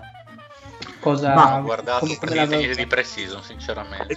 Veramente buono, cioè quello che ti dà un po' più speranza, a parte Topping che vedremo quest'anno che tipo di giocatore è, eh, alla fine Barrett eh, speri che possa diventare un giocatore perlomeno importante per la franchigia perché poi Danny Smith eh, si è rivelato abbastanza una chiavica. Ehm, Danny poi- Smith però dile sospendiamo il giudizio perché è in contract year, eh, quindi potrebbe tirarti fuori anche la stagione della vita, prendere i soldi e diventare un no, cialtrone. se, cioè, se Vabbè, la- ma scusa, adesso stai parlando da tifoso, nessuno crede a Dennis Smith, dai. No, no, no, no, io, io- no, io- io- proprietario di. Dynasty. no, no, Esatto. io, io- io sto parlando mai di Danny Smith perché vi dico già come andrà, farà una stagione buona, prenderà i soldi da New York e tornerà la solita merda. Sono quasi sicuro che andrà così. Ah, Non ci, ma, cioè, non ci, non ci scommetterei neanche un euro. Kevin Knox comunque non ha fatto vedere niente di buono, insomma, un po' per mentalità come ben dicevi tu, un po' per eh, tipo di gioco abbastanza molle. Eh, Mitchell Robinson sembra interessante come centro, però bisogna capire anche quanto margine ha di crescita, che tipo di giocatore può diventare, a parte Allora un grande energy guy con promising anche difensivi. Ma eh, secondo me Mitchell Robinson bisognerebbe vedere in una squadra decente, perché secondo me è un ottimo giocatore. allora... Tantissimo mm, talento, però in una squadra così brutta come è stata New York negli ultimi anni, cosa puoi capire? Cioè non, c'è niente, non puoi capire niente, è tutto un delirio, una schifezza di squadra. Eh, gente Vabbè, impresentabile come mm, Tilichina, Dennis Smith, Knox, che dovrebbero essere tutti fuori da... Adesso c'è un po' di speranza, hanno preso Quickly che secondo me è un buon giocatore. E sono d'accordo con Lorenzo, secondo me anzi dovrebbe partire titolare, prendersi o- tanti minuti perché non ha nessuno davanti di livello, perché anche Peyton è, Peyton è sempre meglio di un Tilichina e quell'altro No, no, no, no, no, no. Junior. No, no, no, questa scusami non te la passo. Peyton è veramente il Non mi, non mi serve che me la passi, lo ripeto. Peyton è meglio di Tilichina, è un capperone in Tilichina. Ma gli altri, cioè, c'è Toppin. Cioè, hanno preso questi due giovani, hanno Robinson, bene, il resto non c'è. Barrett Io- ha fatto una stagione abbastanza, però diciamo che c'è ancora speranza. Colore. Io su Robinson, se posso dire la mia, si sta, mh, sta serpeggiando un movimento frondistico all'interno della tifoseria Knicks che non è che condivido abbastanza, però sen- lo sento comunque abbastanza vicino che dicono cediamo Mitchell Robinson ora che ha il suo massimo del valore. E non è un'idea così stupida, perché adesso in Lega c'è una considerazione molto alta di Mitchell Robinson e me lo fa capire anche magari quello che è la vostra impressione sul giocatore. Il problema di Mitchell Robinson sono due. La testa è disabitata, vi dico soltanto che lui in due anni ha cambiato sei agenti, quindi già anche quello ti fa capire che non è proprio uno che è ben conscio di quello che è il suo modo di intendere la vita NBA e poi convive troppo con i suoi problemi di falli, cioè un giocatore dopo due anni ancora troppo indisciplinato, cioè non riesce ad avere controllo del corpo, non riesce ad avere controllo dell'attaccante, salta sempre continuamente per la stoppata, è un fisico clamoroso. Problema che a livello proprio di letture, soprattutto difensive, non ha fatto progressi. E onestamente non mi sento neanche troppo di dire il contesto. Sicuramente è anche il contesto, ma anche, ci mette anche del suo.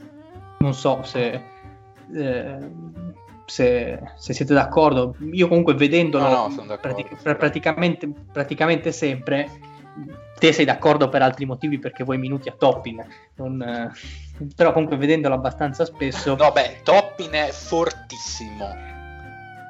Comunque, Cazzo chi- chiusando, chiusando su Robinson, vedendolo abbastanza spesso, ti Ma rendi cosa conto chiosi? È un che- fenomeno Toppin, parliamo di Toppin. Toppin bene, Toppin mol- molto velocissimo su Toppin, talento offensivo clamoroso, sia a livello proprio realizzativo ma anche come passatore. Fa questi passaggi a tagliare il campo, ma anche proprio dal palleggio ti tira dei siluri precisi sul tiratore che, che aiuta tanto perché fa muovere la difesa e genera superiorità numerica, quindi benissimo.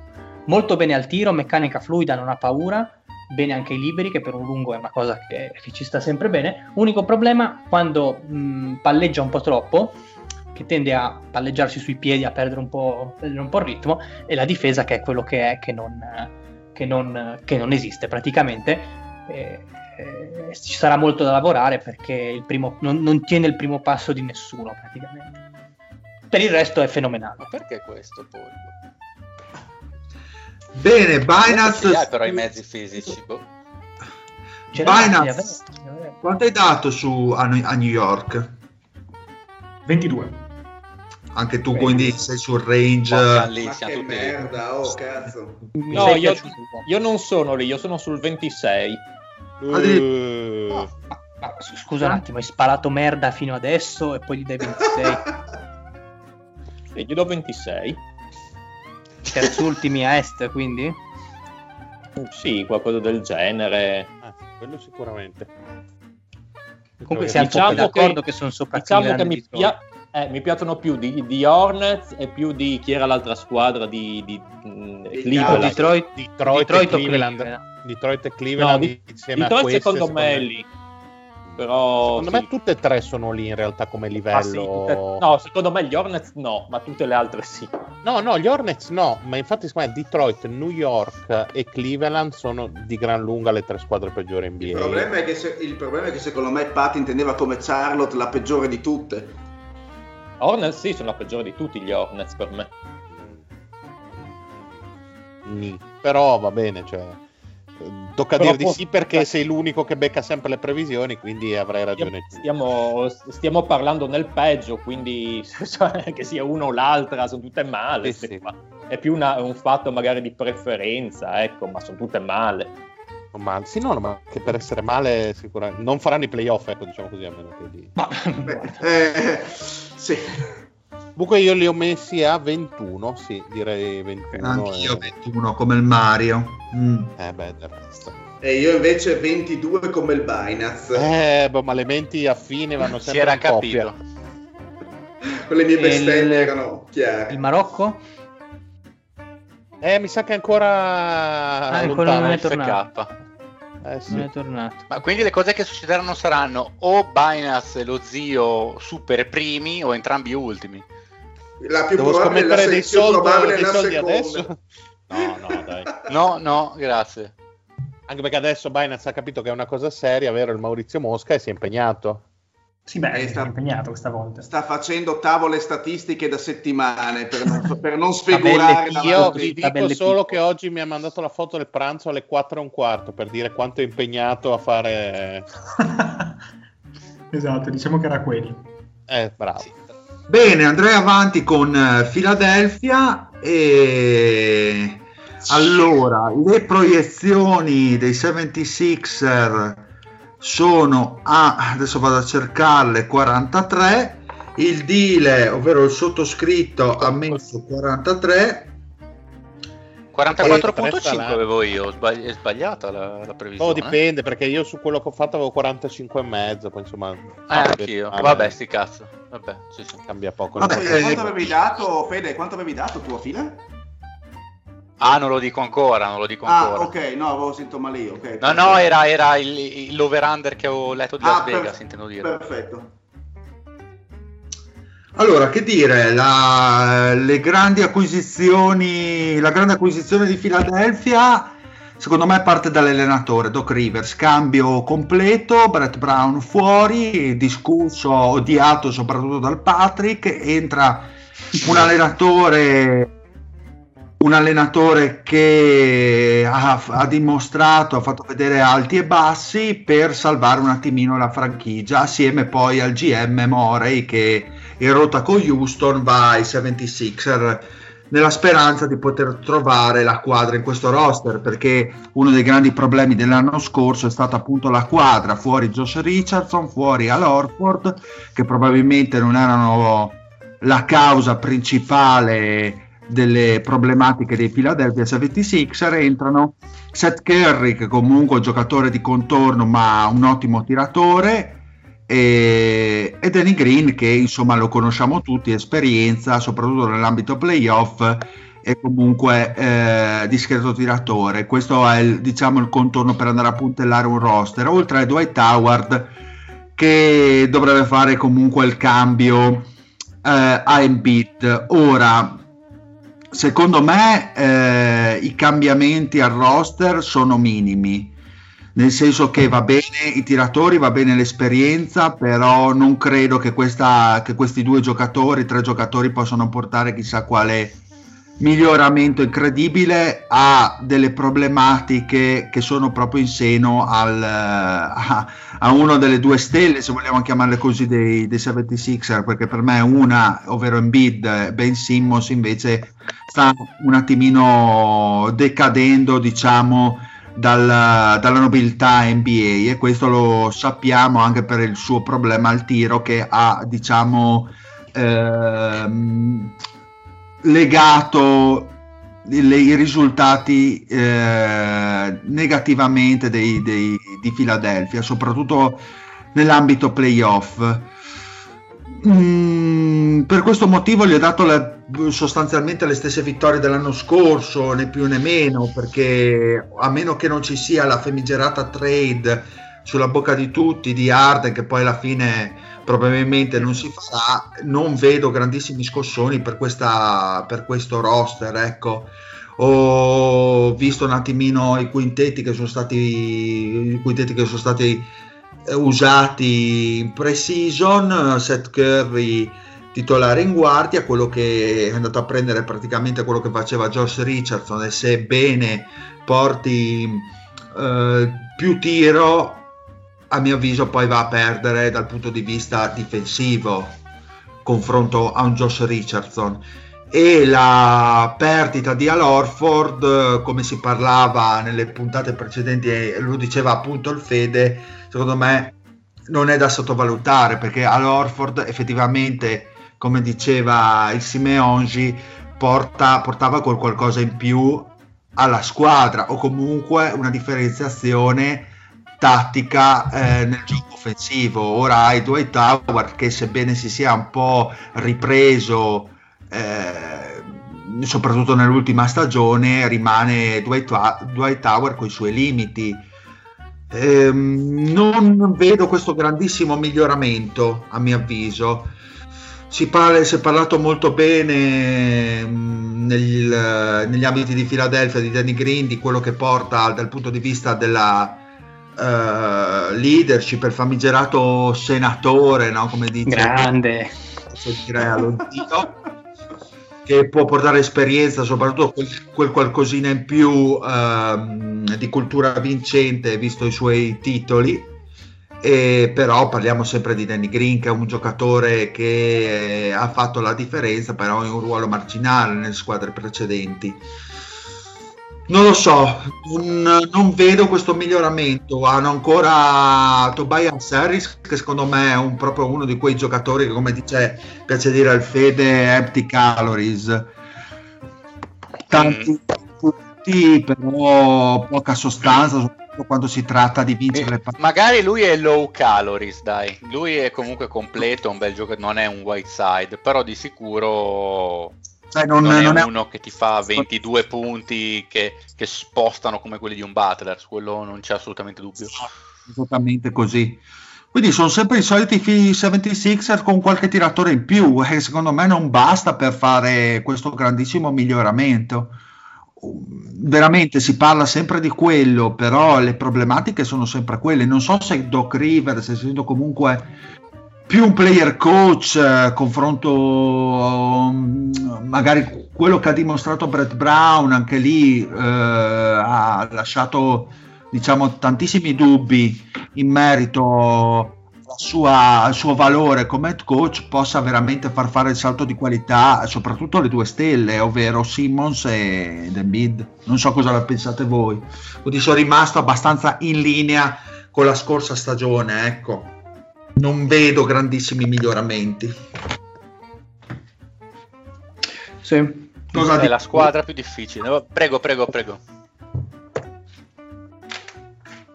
Fede, vai, vai. parlare. Vai, vai, ci mancherebbe.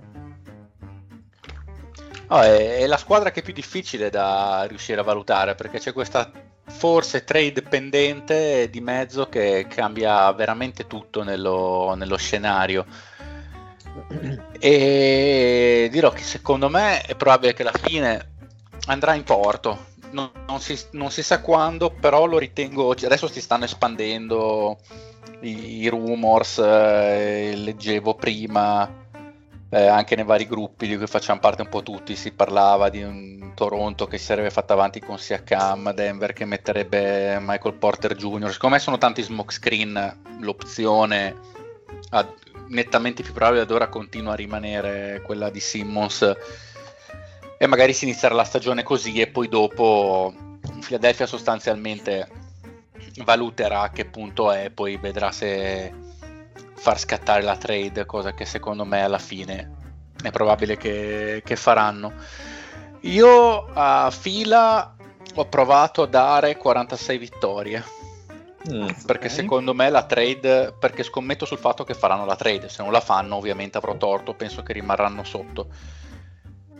Comunque nonostante questo penso che sia una squadra migliore dell'anno scorso, nonostante tutto. Perché scu- è vero che hanno perso... Fede, Fede, sì. Ma eh, tu gli dai 46 vittorie in prospettiva Arden, giusto? Sì, Quindi sì, sì. Ehm, con Arden risulterebbero comunque una squadra, se non ricordo male le tue, le tue previsioni, comunque al di sotto di, di Bucks, comunque al di sotto di Nets. Sì, sì, sì. E, no, e, e i Nets sarebbero una di, sopra. Di, di, Miami forse? No, Miami no, no, sarebbero, erano 40. Sarebbero Sarebbero terzi. Mm, sì, sarebbero, sarebbero, sarebbero terzi, terzi, se non sbaglio. Quindi in realtà o, o, secondi, non mi ricordo. Comunque, so, sopra Boston. Non ho capito. Sopra o sotto Boston? Sopra. Boston è a 43. Quindi risulterebbero secondo te la seconda praticamente franchigia a est a sì, livello di, di potenziale? Sì, sì. È una scommessona, è una scommessona ovviamente. Ritengo che un, un potenziale offensivo come Arden più Embiid con quella strutturazione difensiva comunque perché i difensori non mancano, a quel punto diciamo che Embiid fa da solo vale, vale una buona difesa NBA, varrebbe, varrebbe il secondo posto a est probabilmente. Però anche senza di quelli, anche senza Arden, comunque penso che la squadra abbia più senso. È vero che hanno perso Orford, che gli dava qualcosa di, di diverso, però era comunque mal sfruttato eh, a Filadelfia. Hanno preso più shooting e alla fine che, che ci sia Arden o che rimanga, che rimanga Simmons, sempre di più shooting avevano bisogno. Seth Curry secondo me ci sta molto bene in questa squadra, è un discreto surrogato di Reddick. Bisogna vedere se partirà in quintetto nel caso quanto è pronto a essere un giocatore da quintetto visto che è stato cambio per tutta la sua carriera. Poi eh, dice, Morey diceva che Shake Milton per loro è un ottimo asset che ancora non era stato sfruttato bene, che si aspettano molto da lui. In generale, comunque, penso che abbiano fatto un discreto lavoro in off-season come giocatori. È un grandissimo lavoro dal punto di vista degli X and O's, perché comunque effettivamente. Io avevo molti dubbi quando hanno preso Doc Rivers perché dicevo sì, vabbè, qua hanno bisogno di qualcuno che sappia come lavorare tecnicamente con questa squadra e hanno preso un altro players coach che ok sarà, è migliore di Brett Brown eh, come players coach però comunque con la motivazione arrivi fino a un certo punto resta il fatto che devi capire come metterli in campo sti cazzo di Simmons ed Embiid. Poi ci hanno preso Jürger dietro che come X Dose è davvero un maestro e senza essere nella posizione di head coach dove ha dimostrato di avere qualche, qualche problema di relazione quindi con, lui, con il, lo scienziato pazzo dietro del, che sa come gestire tecnica, tatticamente una squadra. E poi però l'uomo di punta è effettivamente un giocatore che ha dimostrato che con gli spogliatoi ci sa fare come pochissimi, cavolo, già questa da solo rappresentava un signor miglioramento rispetto all'anno scorso. Poi hanno fatto dei, degli improvement eh, non eccezionali ma mirati e quindi secondo me sarebbe comunque stata una squadra che 44-45 le poteva vincere. Dico 46 perché secondo me una certa la trade con Arden eh, la fanno e ci vorrà un momento d'assestamento, poi una volta, una volta che trovano l'assestamento penso siano veramente una forza con pochi rivali a est perché veramente il talento poi a una certa è lì da vedere. Dando per scontato che oltre a Simmons più di un tie bull eh, credono che non andrà via e che quindi il core della squadra rimarrà quello al netto di, della trade Simmons Arden. Il buon Mario cosa pensa di Philadelphia, della plausibile possibile trade di Arden?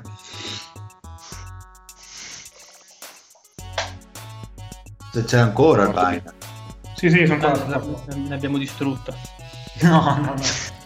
No, beh, stavo, cioè, io in realtà penso che se vuoi prendere Arden e ne hai la possibilità, lo fai il prima possibile. Quindi mi sembra un po' strano che se è così quasi fatta non, abbiano già completato la trade. Quindi, boh, secondo me più tempo passa più è improbabile. Però non, è sempre Ci una sta cosa. anche che- quella come lettura in effetti. Sempre una cosa su cui O magari sta mettendo d'accordo sulle prime scelte, Houston ne vuole tre, loro dicono col cazzo togliamo Simmons e basta, no allora voglio due prime, uno swap, eh, no ti do una prima e basta e accontentati, chi lo sa.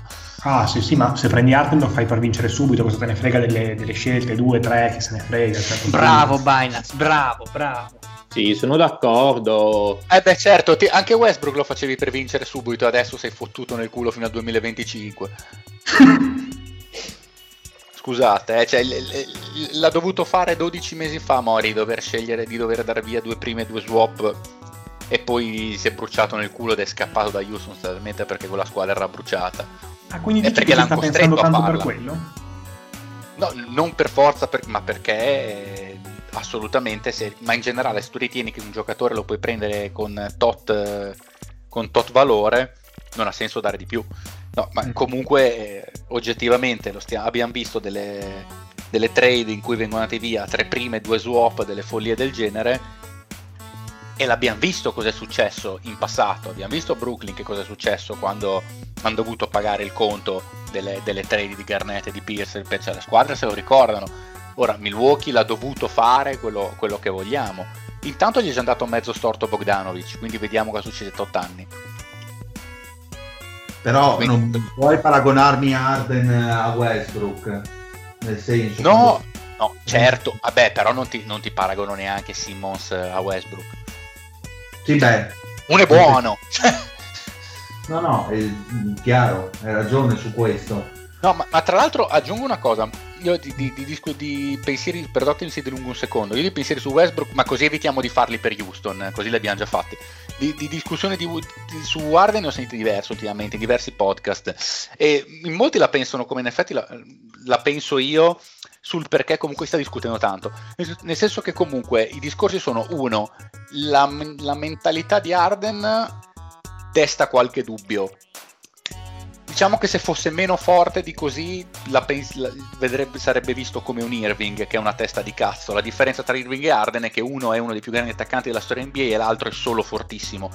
Due, Arden ha due anni di contratto, ha già 31 anni, ci sono legittimi dubbi su come potrebbe invecchiare, visto il, il suo stile di gioco, e poi dopo vorrà un, un max salariale, probabilmente per altri almeno 3-4 anni, io suppongo.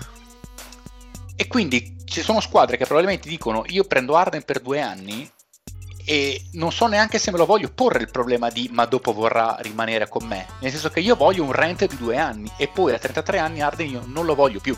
Perché io un giocatore con quelle caratteristiche tecniche a 33 anni, un quadriennale, non glielo voglio dare. E questo ovviamente fa abbassare il valore di mercato del giocatore.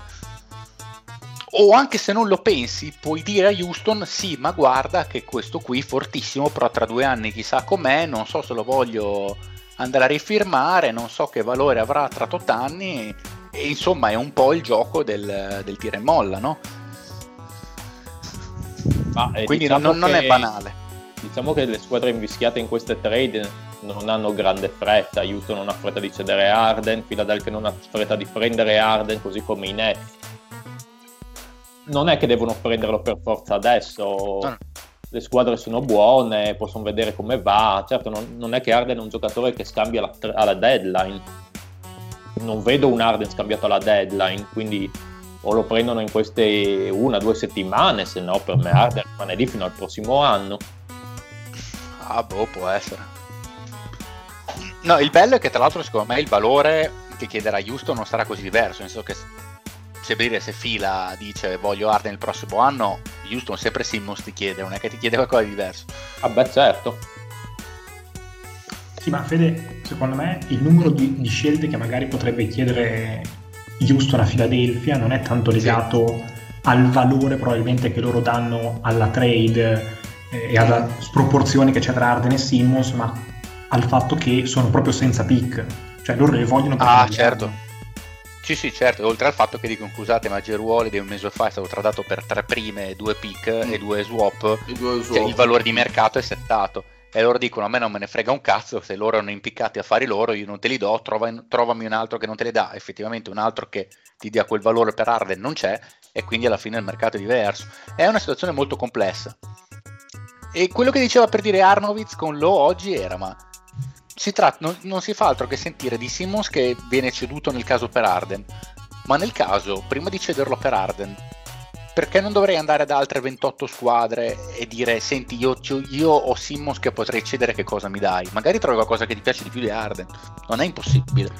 No, non è impossibile, però sai benissimo che quando eh, pensi che quel giocatore possa, e solo quel Certo, giocatore certo. possa, possa, ovviamente secondo me il Simmons potrebbe essere scambiato anziché per un solo giocatore forte, per diversi giocatori buoni e forse più funzionali. Quello potrebbe essere Quello non lo farebbero ragion- mai però effettivamente. No, effettivamente però quello, però quello secondo me sarebbe il ragionamento da, da porsi, perché poi quando ti fissi poi su un giocatore di altissimo livello sai benissimo che quello che hai è quello che puoi avere da quel giocatore, non vai da altre squadre, vai da quel giocatore. Ma io comunque alla fine penso, io l'idea che è una certa credo traderanno, credo che abbia troppo senso per, per entrambe, però potrei sbagliare. Ok, quindi altre... Mi manca, mi manca un po' di giro di vittoria, mi manca il Patrick e Ma lo zio. guarda, io ti dico, non, non sono per niente d'accordo col discorso del deal perché secondo me eh, è cambiata parecchio questa squadra. Non dico che sia diventata per forza migliore, ma è sicuramente cambiata.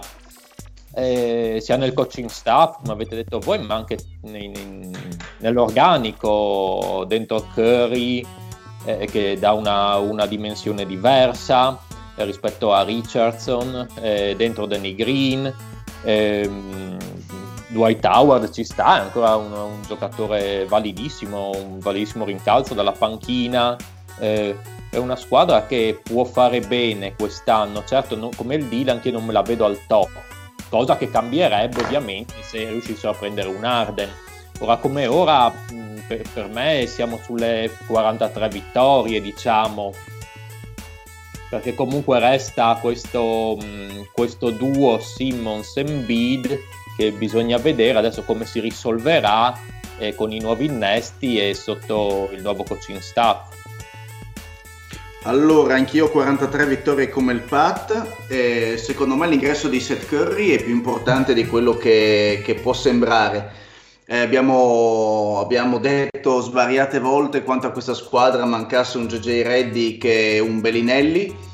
È ovvio che Seth Curry non ha magari l'intelligenza cestistica e l'esperienza di Reddick, però è un giocatore capace di, di segnarti da qualsiasi parte del campo ed è un giocatore che se entra in striscia può, può diventare anche veramente molto pericoloso. E, e conoscendo le limitazioni di Simmons è un giocatore secondo me più che utile visto il fallimento tattico di Richardson. E abbiamo detto come eh, l'aver strapagato Orford non avesse portato assolutamente niente in termini di di, di, di, competitività e, e, Orford è stato, è stato scambiato, quindi direi che, che Fila potrebbe aver in qualche modo trovato una quadra o comunque una squadra eh, più equilibrata, difensivamente sempre forte ma più equilibrata. E rimangono secondo me anche, anche secondo me le perplessità sul, eh, sul ruolo di, di leadership eh, e sui possibili diciamo, contrasti Simmons e Embiid. Questo, questo duo che ancora non ha, non ha capito come giocare assieme. Sì, diciamo che questo duo sono due grandi giocatori che però giocando assieme non diventano grandissimi, secondo me. Mm-hmm, ci sta. Bene, andiamo a terminare questa division. Pat, il tuo turno, Toronto. Ma Toronto, Toronto ha perso il, il proprio front court quest'anno, soprattutto Ibaka grossa perdita per tutta una serie di spaziature che portava in attacco e comunque anche per una eh, questione difensiva. Ibaka comunque, resta comunque un difensore valido, pur non essendo magari l'Ibaka dei, dei tempi d'oro dei, dei Thunder. E Gasol aveva esperienza, ecco, ai playoff l'abbiamo visto abbastanza col fiato corto, sostitu- vengono sostituiti da Alex Len che eh, è ancora in Lega e Aaron Baines. Non sono prese incredibili, ma eh, quello che si poteva fare, credo io. La squadra è piuttosto giovane in verità, perché a parte Lauri e Baines che mh, nei propri ruoli sono un po' in là con gli anni, ma Lauri comunque ha sempre gran qualità.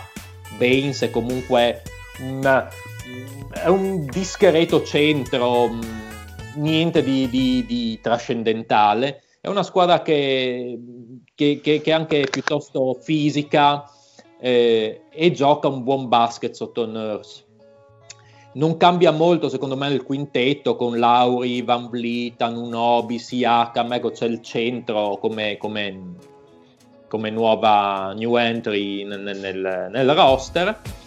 Eh, è una squadra che però per me mh, perde rispetto all'anno scorso, nel senso che le altre si sono potenziate di più. Mentre questi Toronto mh, mm, mi sembrano rimasti un po' lì lì o forse diventati peggio, appunto se non altro per, per il fatto di aver perso Ibaka che secondo me era molto importante nel contesto tattico. Io gli ho dato 40 vittorie, eh, mi sono voluto tenere piuttosto basso, tanto basso rispetto a quello che hanno fatto l'anno scorso, perché l'anno scorso si parlava tipo di 60 vittorie su 82 partite, se non sbaglio, quindi siamo belli bassi. Mm, non lo so, è una squadra che ogni, ogni, volta che la presentiamo a me non, eh, non mi ispira tantissimo, poi alla fine fanno sempre meglio di quello che io dico, quindi probabilmente anche quest'anno faranno meglio di quello che io dico è una squadra interessante che può lottare per le semifinali di conference a, est, ma non me li vedo arrivare alle finali di conference o, o niente di, di, più. Ecco. Vedo squadre molto più eh, attrezzate come appunto vabbè, Boston, Ines, adesso che, che si ritrovano Durante, Irving, c'è sempre Miami che ha fatto molto bene, i Bucks. Eh, questi, questa nuova versione dei, dei Sixers, quindi li vedo, li, vedo, li vedo, come la squadra che può perdere più partite, più, più lasciare per strada più partite rispetto all'anno scorso in, questa, in questo West, tra le squadre di playoff. Ma io ho dato 43 vittorie a Toronto, credo che siano in, continuità con l'anno scorso, nonostante la perdita di Bacca, comunque importante, soprattutto in un'ottica playoff. Eh, voi altri ragazzi cosa ne pensate? Io sono molto in linea col Patrick, ho dato lo stesso numero di vittorie. Eh, sono rimasto già abbastanza stupito l'anno scorso della loro stagione, ma penso che eh, siano cresciute di più le altre squadre di questa fascia e quindi credo che faranno fatica ad andare più in là di un quinto sesto posto. Ok. Ok. Allora io non, non sapendo um, le ho paragonate in qualche modo a livello tecnico a Indiana e quindi gli do loro, il loro stesso numero di vittorie 38 Sì, sono due squadre di lì, anche secondo me, zio. Nel senso due squadre equilibrate senza... eh, Praticamente al una 50%. Sì, esatto. Anche se diciamo che Toronto in più ha, Nurse che ha dimostrato di essere veramente un ottimo allenatore Eh, sì. rispetto a Indiana che ha un mister nessuno. Sì, sì, sì, è vero. È vero. è Quanto hai vero. dato, Pat, Ah. non ho sentito? Io ho 40 e so che me ne pentirò perché faranno di più, sicuro. Infatti io do 42. Io sono Ah, forse perché positivo- alla fine sono più o meno più o meno sono praticamente quelli dell'anno scorso, cioè eh, semplicemente hanno fatto il cambio per i Bacà, ma alla fine il valore tecnico più o meno è quello. eh. Sempre Potrebbe un centro che a shooting ha preso.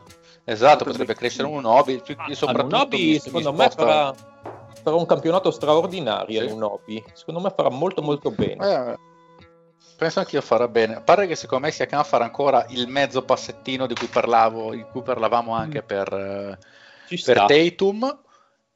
E quindi e quello sposta quasi più di ogni altra cosa perché più- la squadra è praticamente la stessa. Diciamo che calerà ancora un pochettino Lauri che ovviamente inizia ad avere una certa, ma non gli si chiede di essere il, il giocatore più forte della squadra. E quindi sul- il dubbio che ci potrebbe essere se Van Vliet uscito dal contract year eh, farà la stessa super stagione. Quella effettivamente, quella effettivamente è una domanda molto lecita. Però provo a dire 42 perché questi qui sono veramente allenati davvero come Cristo comanda e, e giocano veramente a memoria. Proprio per questo io sono mol- un pochino più positivo di voi, ne do 45, proprio per questo discorso qua del sistema collaudato e, del- e di tutto, di, di tutto il, il coaching system che c'è, che c'è dietro. Mi fanno, fanno sperare più che altro anche un po' per scusarmi, tra virgolette, rispetto all'anno scorso dove li avevo abbastanza bolliti, quindi quest'anno voglio dare fiducia. Quanto avevi dato l'anno scorso? Ah, boh, aspetta, adesso te lo vado a riprendere. Comunque, comunque bassi. E io avevo dato, io avevo dato 43, mi sa che ero solo tra i più positivi. allora, l'anno scorso, quindi gliene do 42 adesso su 72. L'anno scorso io a Toronto gliene avevo date 44, figurati. Ah, ecco, pensa, più, di me. Guarda, 44, vabbè, Patrick La Bibbia 49, il migliore del gruppo. Quindi Gli avevo dato figurati. 49. Sì, sì. Cazzo, non ci credo. Di solito gli do sempre basso a Toronto, sono sorpreso. Beh, considera che era- venivano da aver vinto il titolo, eh, con tutta la pelle di Kawhi, eccetera, eh, però. Sì, sì, giustamente. Ok, ehm, se volete lo fa- facciamo dopo la media, il power ranking di redazione con la media generale, facciamo prima, facciamo prima l'Ovest e chiudiamo tutto? Chiudiamo tutto, chiudiamo tutto, dai. Ora Andiamo tutto, tutti. dai. Ok, perfetto. Quindi andiamo all'Ovest Viagili, con lo zio con eh, Dallas, con i Mavericks. Con Dallas. Allora, stiamo parlando della squadra che lo scorso anno aveva il miglior offensive rating eh, della Lega e che mh, non ha cambiato, diciamo, i suoi giocatori più importanti, non ne ha aggiunti nemmeno di, di così trascendentali. Sono andati via Delon Wright e Seth Curry, che appunto abbiamo già parlato a, a fila, e ne ha inseriti qualcuno soprattutto nei ruoli, diciamo, del, ehm, dei, dei- dei lunghi, quindi tra le grandi e centri, perché eh, si è presa James, eh, James Johnson, ex Miami e Minnesota, eh, Cody Stain in ritorno eh, e da non sottovalutare comunque il rientro dall'infortunio di Dwight Powell. Eh, la squadra, eh, la struttura della squadra rimane intatta, eh, hanno acquisito nel ruolo di guardia titolare Josh Richardson che appunto non ha avuto grandissimo successo a, a fila e che probabilmente sperano possa eh, continuare a dimostrare la- la- la- il livello di gioco di- dimostrato invece a Miami due anni prima. E probabilmente questo sistema di gioco potrebbe essere fatto apposta per eh, farlo esprimere al meglio nel senso lui è un grandissimo tagliante, eh, giocatore molto veloce, capace di eh, sfruttare i blocchi e uscire dalla parte opposta del campo, quindi eh, adatto secondo me a sfruttare quelle che sono le caratteristiche di passaggio di Doncic. E se devo dire un mio personali- personalissimo parere, manca un'ala grande di livello. Eh, uno per poter far rifiatare eh, Porzingis, nel senso eh, Porzingis gioca prevalentemente centro, però un'ala grande di livello avrebbe potuto coprire anche quel ruolo, con magari Finney Smith al, al suo fianco. E eh, perché in quel ruolo è particolarmente corta e priva di un talento puro, nel senso Carlisle si circonda di giocatori molto affidabili, costanti, eh, faccio, ricito il Finney Smith di turno, ricito il Kleber, eh, giocatori che non hanno grandissimi picchi ma che, eh, sui quali si può fare sicuro affidamento. Ehm, quindi è una squadra che eh, gioca offensivamente a memoria, però io eh, vedo mm, che potrebbe correre il rischio di arrivare stanca alla, in fondo alla stagione, a questa stagione corta e piena di back to back, perché le riserve non sono, non sono all'altezza. Eh, Branson eh, è il giocatore che dovrebbe sostituire Doncic in cabina di regia e sono abbastanza soddisfatto eh, della scelta di aver preso Ivundu da Orlando come guardia che magari direte chi cazzo è questo ma secondo me è Bravo, un altro eh, è un, al- è un altro giocatore solido che secondo me si innesta Eh. in, questo, in questo roster, nel senso giocatore che sai perfettamente quello che ti può dare ed è comunque un giocatore... Ivundo è un, è un buonissimo difensore e ci sono, sono state giornate di picchi anche in cui ha fatto più di 12, 13, 14 punti, quindi comunque eh, è un giocatore che in questo sistema secondo me potrebbe essere funzionale. Eh, riman- rimane l'interrogativa anche Hardaway Junior, eh, purtroppo non se lo sono levati dal cazzo. Eh, s- sono, Ma perdona, eh, eh, zio, ma eh, questo nonostante Wundu sembri chiaramente il nome di un nero che lavora per la 100%. ma in realtà è un nero che lavora per la 100%, solo che nel tempo Ok, libero Col grande Alex Magni. Solo, esatto, solo che nel tempo libero cerca di arrotondare giocando in NBA. Ehm, quindi ripeto, so, c'ha- che arrotondazioncina. beh, ovviamente guada- guadagna più col Magni, perdonami Fede, lo Porca troia. Il Magni c'è un giro, un giro di skate, secondo me niente male. Incredibile, sì sì, ma è sovvenzionato quanto- tra l'altro dai proventi del Binance con le banche. Ma ovvio, quindi quanto cioè, il Magni vede più soldi di quanto l'Ivundu ne veda in tutta la sua vita. Ehm, quindi squadra, squadra che sappiamo come giocherà, eh, rimane secondo me corta e un gallinare in questa squadra ci sarebbe stato veramente bene. Do Eh. 30, 39 Eh, sì. vittorie. Uh, un negativo. Anche No. per me. Scusa, Ma, ma, ma Iwundu, per dire, ESPN in depth chart lo mette al quarto posto delle PF davanti praticamente anche a sua madre. Ma sca- scalerà posizioni. Ma lo mette davanti a Magni. No. Eh, no, nel senso, eh, è una squadra che secondo me arriverà un pochino stanca.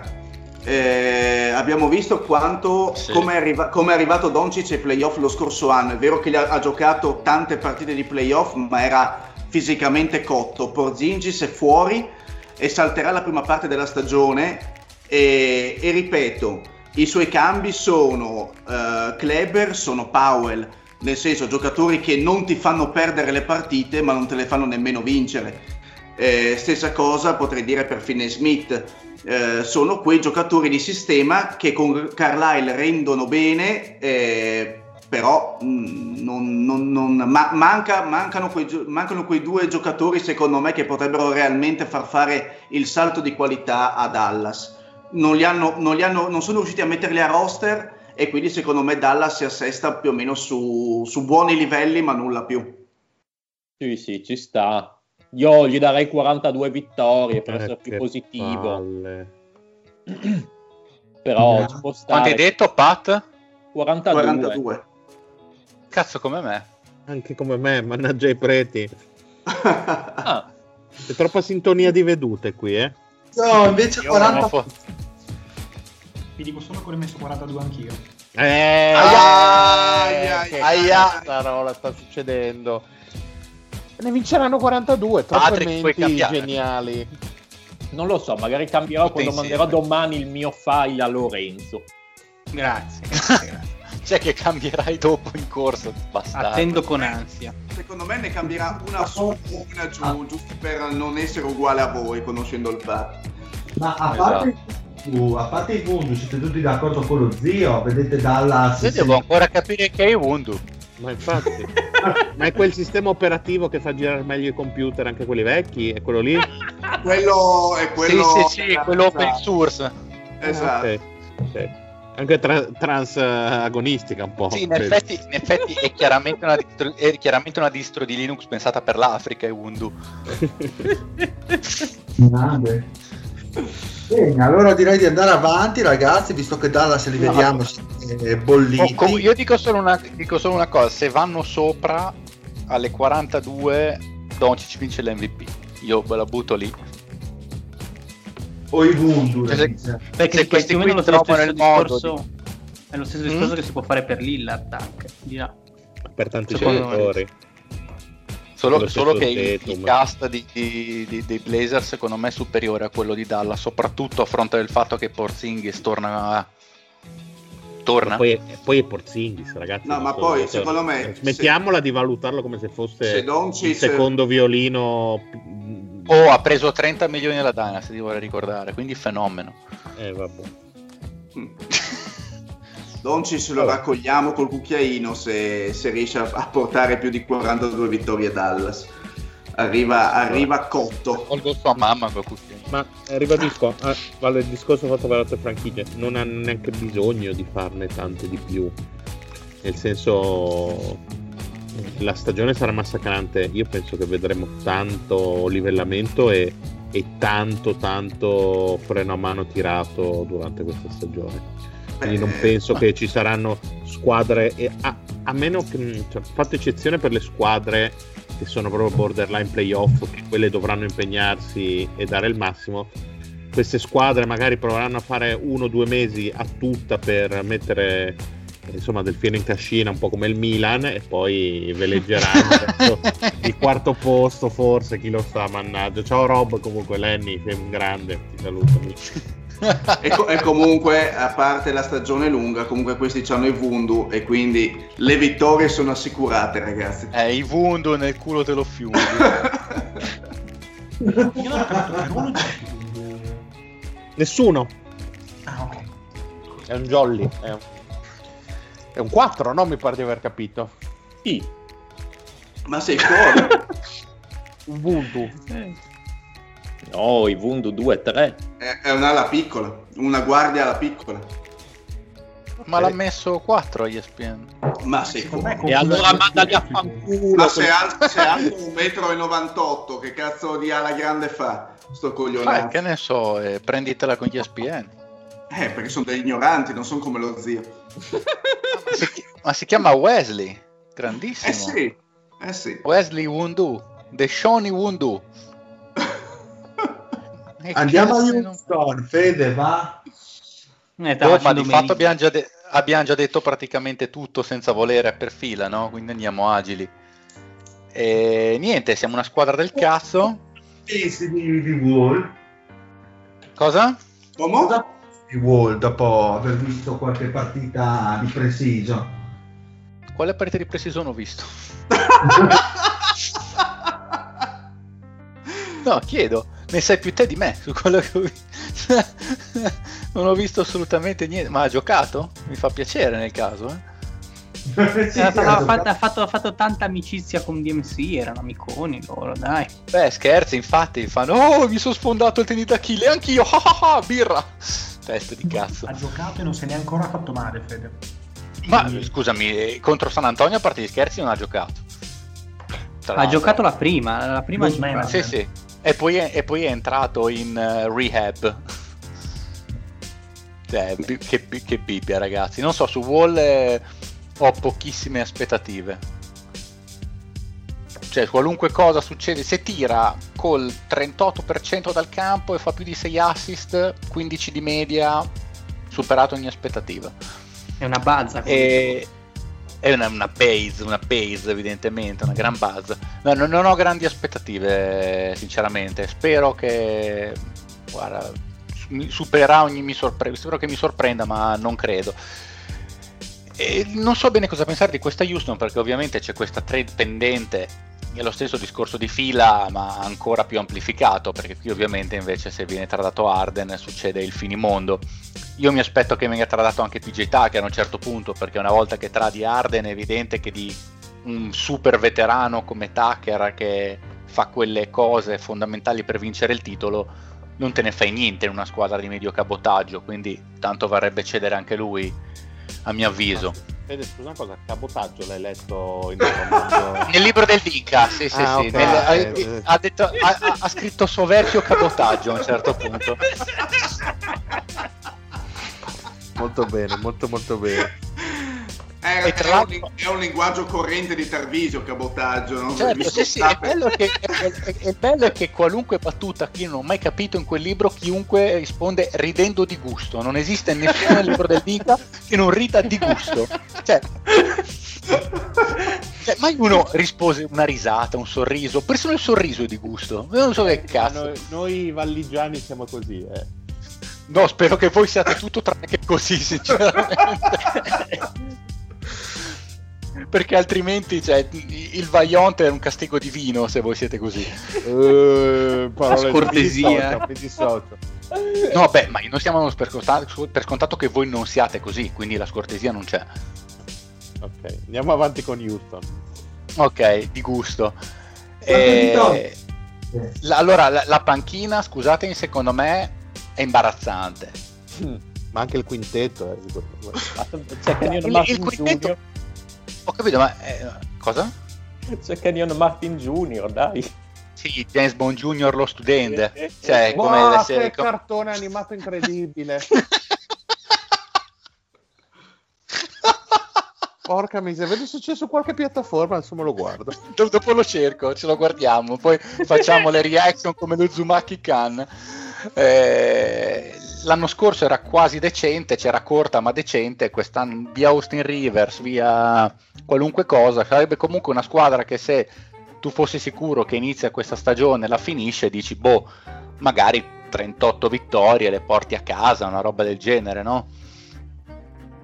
Però io credendo, come ho detto prima, che Arden verrà tradato e che quindi poi a, ruota verrà tradato anche PJ Tucker, magari tradi anche Rick Gordon in cambio assolutamente di niente, ma pur di togliertelo di torno, gli ho dato 28 vittorie, scommettendo sul fatto che ci sarà un'implosione durante l'anno. È chiaro che tu guardi la, la squadra come adesso non è mai da 28 vittorie, da 9-10 vittorie in più come minimo. 28, non 38. No, no, 28. 28.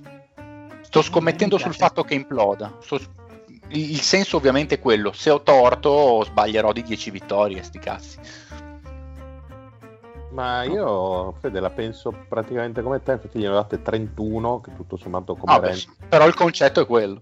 siamo lì. Io Sì, invece sì. gliene ho date 35 perché ho valuto Arden in roster, quindi con Arden in roster eh, meno di 35. Sei anche basso, ce l'ho valato in roster. Eh, che il resto della roster mi fa un po' cagare, nel senso John Eh, Wall e Cousins sono... vediamo, nel senso, non, non ho buoni presentimenti come, come te proprio. Il resto del roster eh, è così, è un po'... Sì, sì, no, è che sono cortissimi perché in- Corto. Wall sì, è un po' una merda. Ma scusami, Ok, Sia Wood è un quindi signor, è un signor. Gordon, Gordon sarebbe titolare guardia, giusto? E come alla piccola? Eh no, è il titolare alla piccola. Ah, Gordon. benissimo, benissimo. Quindi Ah, Gordon ma si è giocato ampiamente alla piccola. Eh no, e come fai? Cioè, oddio, a, a meno che tu non voglia far partire Arden alla piccola e Ben McLemore guardia, una roba No, del io genere. pensavo, non è che fanno partire Wall e Arden assieme con House Sì. in, eh, in alla piccola, Con House, PJ esatto. Tucker e Christian Wood. House gioca? Dopo Ma- quello che ha combinato? Dici di no? Bella. Che venga, Mm. che venga È, scartato. inter- è- è internato, secondo me. Ma House stava giocando, Guarda. giocato titolare. Sì, Sì, sì, eh, ma Arden, ma, è se- ma se secondo tol- me...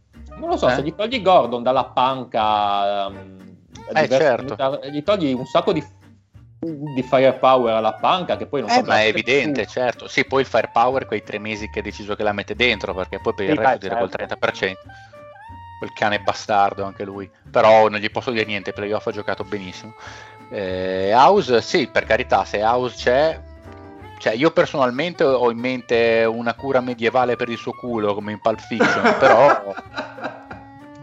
Però se gioca, sì, ha assolutamente senso che giochi da, da guardia alla piccola, quello che vogliamo, a fianco ad Arden, comunque il concetto è quello, e poi Gordon dalla panca, è evidente. Eh, Poi l'ho ma- voluta, l'ho voluta buttar lì, così se, al- se ho ragione almeno vinco il Mosca con una, con una proiezione così, se ho torto sti cazzi. Eh, eh, dipende, dipende se, se il nostro amico Binance avrà la tua stessa previsione, perché sai bene che... No, io ho messo 33, così arrivo ultimo lo stesso. Bravo. Questo è lo anche, alle- se, anche se hai la sfida in famiglia, perché insomma l'anno scorso terzultimo tuo fratello vorrà recuperare la posizione di svantaggio almeno. Giusto. Beh, Eh, zio? dopo che la Zio? Dynasty mi ha offerto, mi ha offerto Io- delle scadenze in cambio di Ingram, Io 34. Ok.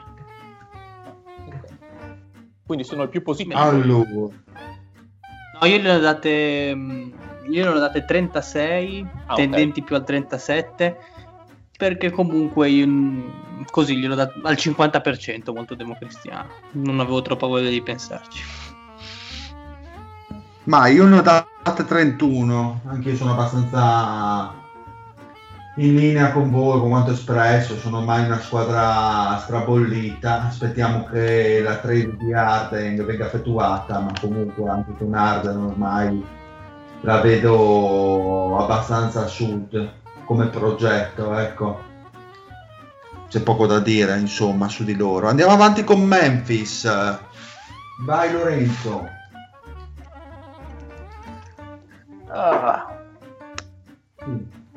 Entro l'anno. Dov'è Lorenzo? Lorenzo? è morto Lorenzo- Lorenzo. È morto Lorenzo. Lì Bene. Andiamo alla squadra No, dopo. la- la cura medievale non era per il tuo culo, Lorenzo. New Orleans del maroccano. Ma Eh, beh, maroccano è sparito che non c'è. Il maroccano, oh maroccano quando torni, salutaci il Guggen. niente, morto tutto, morto tutto. Sì, è stato Tutti. Ma mi ha scritto un, un secondo fa Lorenzo su WhatsApp. ma, ma sa- ma avrà, ma avrà dei problemi di connessione, sarà caduto. Tra l'altro lui sta registrando la chiamata, e quella è una cosa molto pericolosa. Secondo me sta studiando. Si è concesso qualche minuto per studiare. Allora, dai, andiamo su San Antonio così. Sì, e poi nel caso recuperiamo. Allora, Memphis? San Antonio- Ah, ecco. Ah, è arrivato. No, no, no, ma Allora- no, adesso vi, spie- vi- vi- mi si No, sono tolte le cuffie non dal...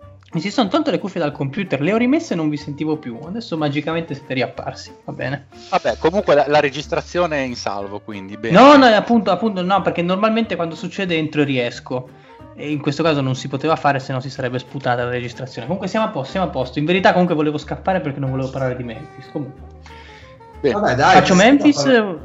Ritmo, Vai, vai, ritmo, vai. Memphis, Allora- Memphis, Memphis, Memphis. Ah, praticamente eh, Memphis purtroppo se fosse magari in un'altra lega sarebbe una squadra con eh, tanto hype perché comunque sono abbastanza giovani, hanno un core che l'anno scorso ha, eh, ha fatto vedere delle cose molto interessanti, ha per certi versi anche overperformato rispetto a quelle che erano le aspettative, però purtroppo se loro magari stanno andando avanti a velocità 1, purtroppo l'Ovest sta andando avanti a velocità 2,5, cioè ci sono delle squadre che stanno facendo troppi passi da gigante e, e loro onestamente per quanto stiano eh, face- mm, seguendo un progetto e un'idea che è abbastanza condivisibile, ovvero quella di sviluppare con calma i giovani che abbiamo in casa, anche perché non sono un big market eh, palesemente, e per quanto stiano andando di piccoli passi, purtroppo gli altri corrono, gli altri corrono, Chris Paul va a Phoenix che, che si potenzia, Golden State probabilmente farà molte più vittorie, eh, Portland che sembrava potesse cadere invece si è, si è potenziata comunque,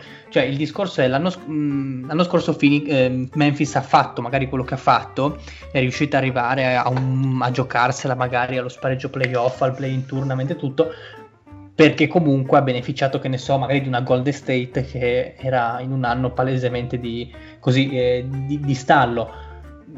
Purtroppo quest'anno ad Ovest ci sono delle squadre forti, ci sono delle squadre molto, molto più attrezzate e loro onestamente faranno bene o male la stagione dell'anno scorso, perché comunque c'è il solito discorso che i giovani hanno un pochino più esperienza, quindi dovrebbero riuscire a essere più performanti, però non li vedo molto di più. Ehm, i giocatori ci sono, al netto dell'infortunio di Jaren Jackson che non si sa quando ritorna, hanno un Jamorant che onestamente ha fatto vedere di poter essere magari è presto per dire un giocatore franchigia, comunque un ottimo giocatore su, a cui affidare quantomeno le chiavi di un attacco di una squadra. In free agency non hanno fatto delle mosse così mh, al fulmicotone, però secondo me hanno fatto le rifirme che dovevano, che dovevano fare Melton non è un genio del male, però comunque per questa squadra non è male, fun- non è male. funziona, non è male e soprattutto comunque Fenomeno. il contratto... Vabbè, eh, sì, adesso non, non, non allarghiamoci troppo, però comunque ha un contratto che è valido perché sono 4 anni a 35 milioni e questo magari non dico già quest'anno, ma tra due anni con lo sviluppo del giocatore potrebbe essere eh, succulento i grandi, i grandi vati e soloni del draft dicono anche che i giocatori pescati siano molto buoni. In particolare questo Desmond Bain, che è un tiratore è, comunque. È, un buon giocatore, fisicamente è una bestia.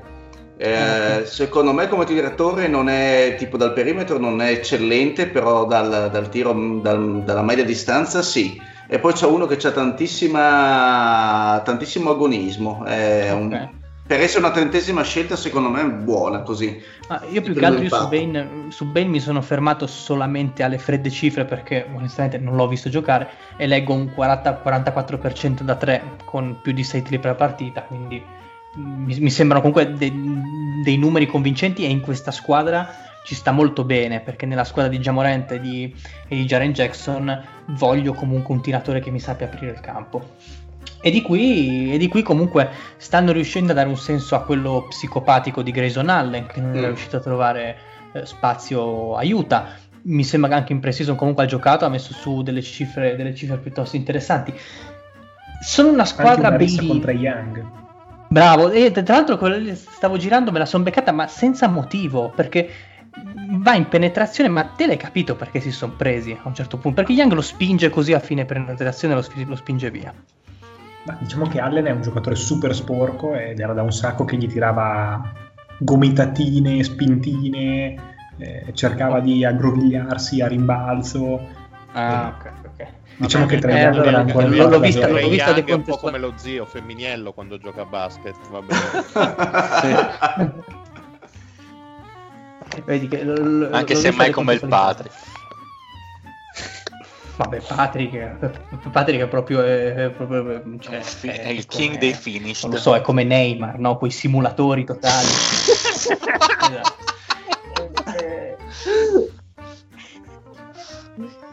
Anche un po' Comunque, finoschi. per quanto riguarda boh, un, un uh, così un, una previsione su Memphis, onestamente li vedo sulle, sulle 34 vittorie, sulle così 34-35 vittorie che dovrebbero essere le 39 delle stagioni buone, leggermente sotto il 50%, perché comunque non sono la squadra più bella, non sono la squadra più giovane, non sono la squadra con più upside del mondo, però comunque fan dei da dire che ci sono anche loro. Ma una roba celestiale che anche loro sono una squadra. Sai quante sono... volte ho sentito dire Lore, perdonami, non è la più bella, non è la più intelligente, ma fa dei bocchini. esatto, potrebbe essere esatto, la nuova, la nuova puttanella dell'NBA Memphis, vediamo. comunque, cagate, cagate, cagate, a parte, sono una squadra che comunque difende, anche in pre-season questi difendevano con, con Valanciunas che mi sembra tornato il Valanciunas magari mh, delle stagioni migliori, oserei dire, perché difensivamente lo stanno impiegando molto bene al centro magari anche di una difesa a zona, così a fare molto da, da totem. È difficile perché sono ad ovest, cioè se avessero giocato ad est magari una previsione sarebbe stata più facile, non so voi come la vedete.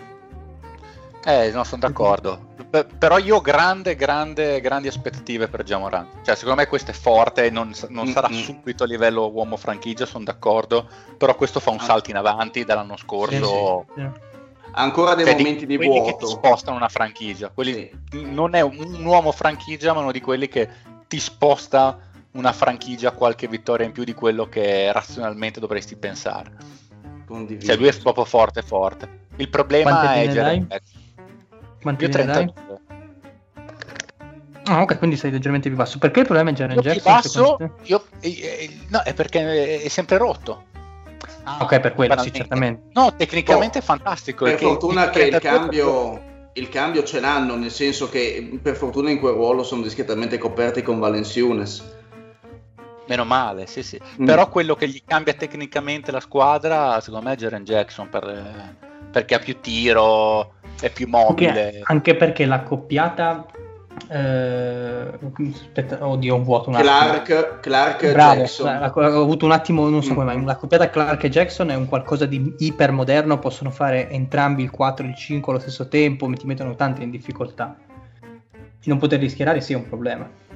Eh, Sì, anche però i- tutti pieni, tutto, a, ranghi, a ranghi completi a me piacciono perché comunque di Melton hai detto benissimo tu, mi piace Dylan, secondo me Dylan Brooks è sottovalutatissimo nel senso che è uno di quei giocatori che starebbero bene in praticamente qualunque squadra e E può credo farti che- anche 20 punti a partita di Lon Brooks. sì, sì, sì, è uno di quelli che giusta. non fa rimbalzi, non fa assist, Mm. ma quel modo di giocare che sta bene dappertutto. Cioè, tu lo guardi e ci tira col 40% dal campo. no- è un tiratore buono, ma non sta bene da te. Però dici, cazzo, però in un flow offensivo di una squadra questo sta bene. Sì, sì, sì. Eh, D'accordo. non so, è che è alto, grandissime leve, lungo, lungo, lungo. E comunque deve iniziare il suo quarto anno NBA che è arrivato vecchio in NBA, è arrivato da 22enne, però secondo me sta facendo, ha fatto dei passi avanti non, non indifferenti e io non escluderei che in una squadra sempre più forte possa trovare sempre di più la sua dimensione. A me la coppiata Brooks Melton in guardia non dispiace davvero per niente. L'unica cosa secondo me è che nei giocatori offensivamente più forti, cioè Brooks e Jamorant, eh, manca un pochino di continuità. Secondo me è questo il salto che manca a Memphis. Perché anche Jamorant... Forse la Brent. Come scusa che non, non ti ho Questa- sentito? forse la darà, forse da Morant quest'anno può essere. Magari Lo spero, lo spero, però anche esempio... Dimmi scusa Fede. No, no, ho finito, io non ho detto niente. Eh No, perché No, no. sento... Dicevo, io sono convinto come il Fede che quest'anno Morant metterà qualche mattoncino in più. Secondo me appunto mm, il, ma- il mattoncino di Moran deve essere nella costanza di rendimento, cioè deve essere, non può permettersi un giocatore del genere una partita da 8 punti e No. 4 assist perché eh, Memphis dipende da lui e, e finora sì, nella scorsa stagione mh, purtroppo questo l'ha, l'ha avuto spesso e, e secondo me il vero passo in avanti sarebbe veramente la costanza di rendimento e se, se tutta la squadra aumenta il rendimento secondo me non è ovviamente eh, da altissime posizioni perché il, il talento rimane comunque livellato però è una buona squadra Sì, sì. Ma Marent secondo me è un giocatore che tutta la carriera, o quantomeno sono gli ultimi anni, che ogni volta supera le aspettative. Cioè, questo qui tre anni fa non era mai un, eh, un prospetto top per il draft e poi è arrivato alla 2. E se fosse uscito quest'anno per dire sarebbe stato la 1 abbastanza tranquillamente come tipo di giocatore. E do- doveva Ah, essere un giocatore che in teoria sapeva giocare una sola velocità e già quest'anno si è visto che comunque un po' di cambi di velocità lo sapeva fare, non era un giocatore che andava solo a 100 all'ora ma sapeva anche dosare, cambiare marcia più di quanto fosse lecito aspettarsi. Quindi secondo me questo qui è uno che è sempre due anni avanti in più rispetto a quello che sarebbe lecito. Io mi aspetto che quest'anno mostri già maturità tipico di un, un giocatore che già da 4 anni in lega, anche se solo al secondo. Forse Eh, esagero, ma io davvero ci credo, cioè, sono una fiducia quasi cieca in, in Morant. Quello che a me piace di Morente è il- la mentalità, perché ha una mentalità molto competitiva, cioè non è, Sì, sì. per- no, è già un giocatore dove vedi la leadership, ecco, cosa che in molti, in molti giocatori giovani manca, invece lui si è subito preso la sua responsabilità e ha subito dimostrato di essere leader in campo, quindi mi sembra anche un giocatore molto workaholic, dedito, dedito al lavoro, quindi credo che Sì, sì. Comunque il miglioramento già al secondo anno, 21 anni, possa essere palpabile quest'anno. Sempre... A me piace molto, oh, onestamente, eh, come, come giocatori giovani è molto molto interessante. Paga effettivamente, come diceva Lorenzo Lopez, però è un progetto estremamente interessante, ecco, onestamente. Mancano le vittorie del Patrick e dello zio.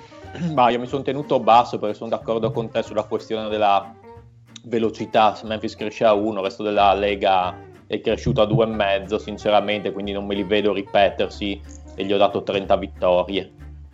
Ok. Comunque, Lore, io mi stavo offendendo perché due volte che dici che ti mancano tutti, a me non lo chiedi, poi ho pensato, ma eh, perché ce le ha già e le guardi. Eh, Quindi, sì, scusa eh, per, le- sì. per gli insulti che ti ho dato fuori onda, che non, eh, non ho sentito, ma ho detto, ma pensa sto, ingra- sto stronzetto ingrato e irrispettoso. Invece, invece, paradossalmente era, era un complimento indiretto a te che me ne dai in anticipo, quindi è molto più comodo. Quindi il Marione quante ne dà alla fine di tutto questo discorsone? 29, 29 per me, grazie. Sto. E no, aspettate, lo, lo- lo zio per chiudere il cerchio? Io ne do 32. Ok. Così come non le chiedo neanche al Dile perché anche lui me l'ha mandato in anticipo. Eh beh, E ma, soprattutto ma Phoenix fa il- le cose per bene. Sì. E, e dile ovviamente, visto che non leggi su WhatsApp, devi scegliere al draft su... Sì, esatto. Forza. Visto che non Ma leggi, neanche, stare il deal, non leggi dai. neanche nella chat di Skype, dile, quindi sappi che devi scegliere al draft. Non vorrei... Eh, ma devo- devo- dopo, Liang- di- dopo Liangelo devo pensarci, devo prendere Ma un cosa devi pensare sulla penultima scelta? Cioè, Hai già preso Cioè, uno che puoi non scegliere- è neanche in Lega. cioè, puoi, esatto, cioè, puoi scegliere anche l'Elvis, cioè va bene tutto. Ah, no. Non so, scegli Bolmaro a questo punto. Sì, Rubamelo. scegli Trenno. Potrei, potrei scegliere Bolmaro, è interessante come scelta. Esatto. Sì, al maroccano, scusate, è sparito, è vivo? Eh, No, è certo. tornato il maroccano. Eh, Non so insomma, che bisogna presente. parlare di roba seria adesso. Ah, allora Maroccano, Ok, dammi le vai, vittorie New di Orleans. Memphis. Dammi le vittorie di Memphis. Ma no, che te le mando via, via tramite il form, non ti do niente adesso. È un modo gentile per dire che non le ha fatte e Ma ovvio che non le ho pensare.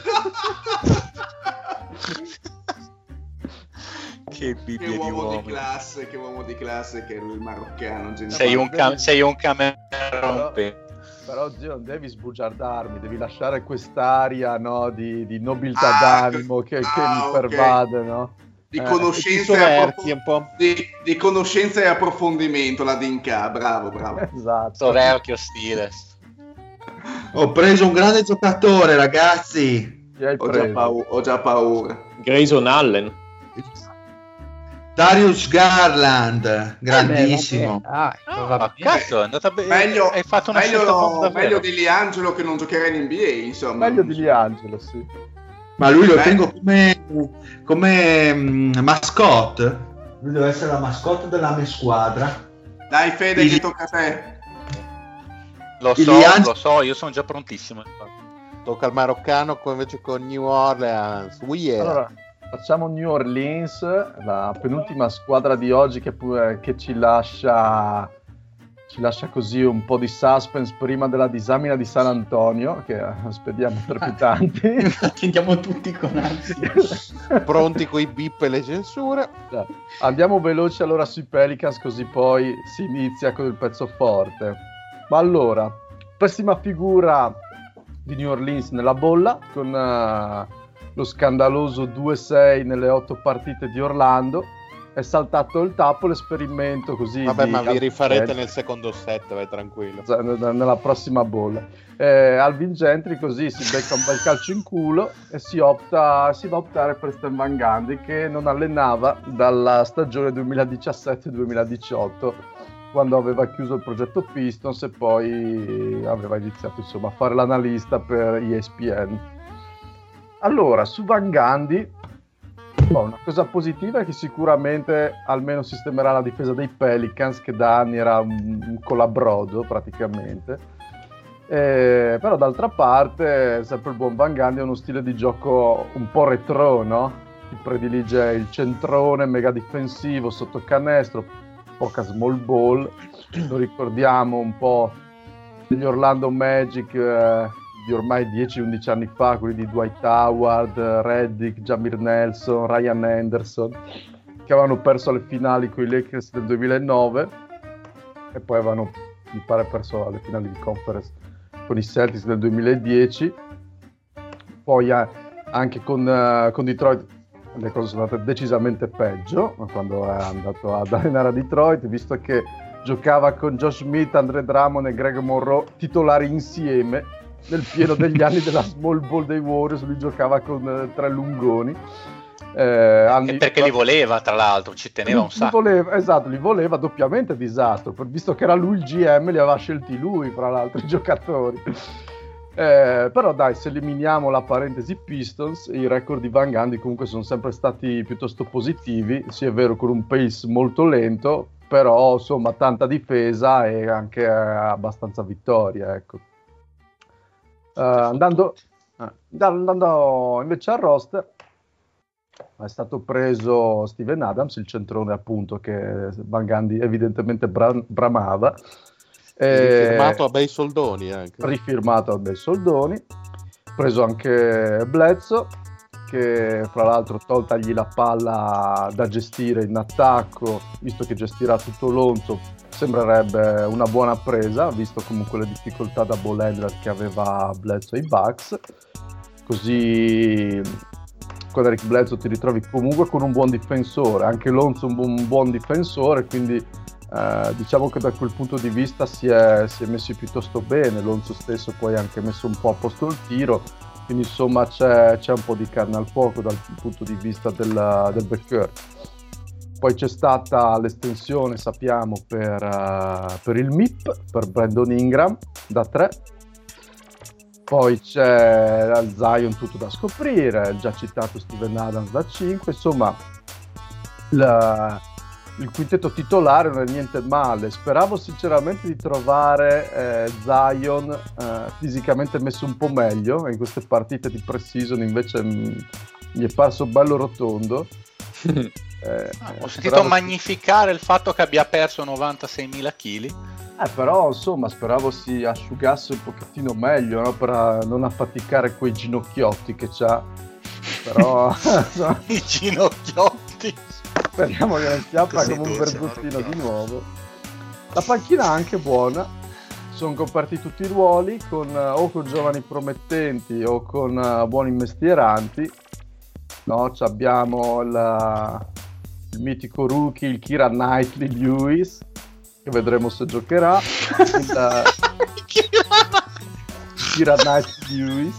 Nessuno, scommetto che nessuno di voi sa neanche che faccia abbia sto Kira Lewis. Beh, io no, che faccia eh, ho visto i pirati dei Caraibi, bene. quindi insomma sì, meno male. Eh. Ma poi c'è il Nickel Alexander c'è l'Alexander Walker, Reddick che è rimasto, Josh Hart che se lo sono tenuti. C'è sempre Nicolo Melli, centroni ce n'è Asdruma, c'è l'Adams, c'è, hanno preso Hernan Gomez, c'è il Jackson Ace comunque che pare anche lui che potrebbe essere qualcosa di buono in uh, vista futura. Quindi secondo me i punti di domanda principali di questa stagione dei Pelicans, che si apre con, uh, comunque con dei presupposti molto buoni, è uno, Van Gandhi come decide di dare forma alla squadra, se riesce a dare una buona impronta o, o se invece va a combinare un macello. E due, secondo me, se Zion ti diventa quel giocatore che tutti bramano diventi, no? se riesce a esprimere effettivamente questo talento che si è visto solo a sprazzi. Quindi secondo me New Orleans è un po' difficile no? da, così da prevedere a priori che, che la quantità di vittorie, perché secondo me si può passare da una stagione dove le cose vanno piuttosto male, si va sulle 28-29 vittorie, a una stagione secondo me dove tutte le, tutte le cose vanno come devono andare, si arriva magari anche un posticino ai playoff e si raggiungono magari le 39, le 39 vittorie. Ecco. Tu dove ti poni? Ma io sono positivo, quindi 39 vittorie. Grande!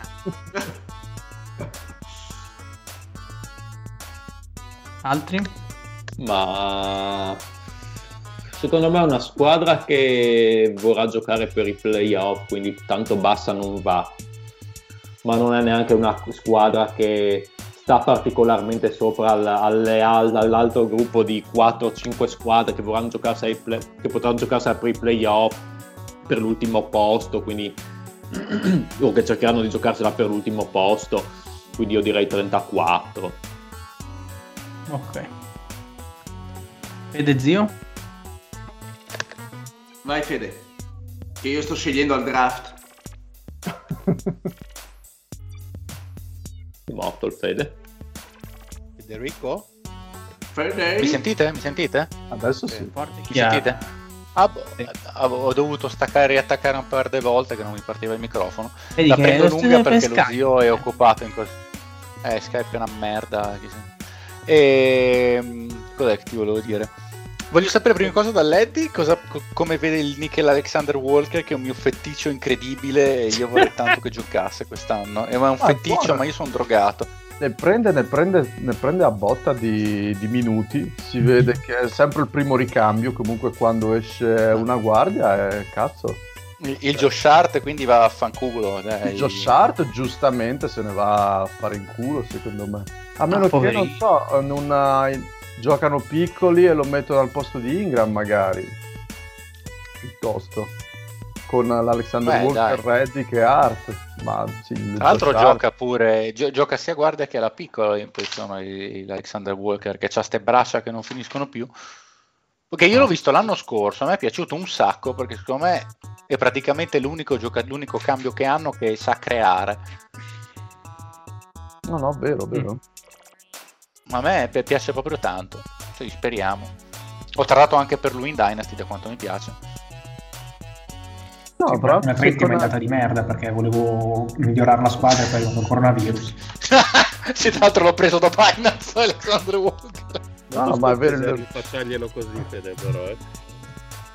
Il Eh, backcourt c'è- dei Pelicans, eh, il backcourt dei Mm. Pelicans è ficcante da quel punto di vista perché anche i ricambi sono buoni dalla panchina e c'è abbastanza, come dicevo prima, c'è abbastanza profondità soprattutto nel backcourt ma un po' anche in tutte le eh, in tutti i ruoli.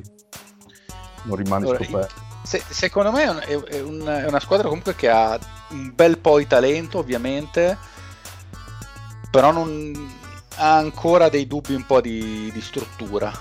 ah beh perché sì, cantiere aperto. Comunque, sì, il, cre- il creatore di palla primario è chiaramente Lonzo, che però ha i suoi difetti.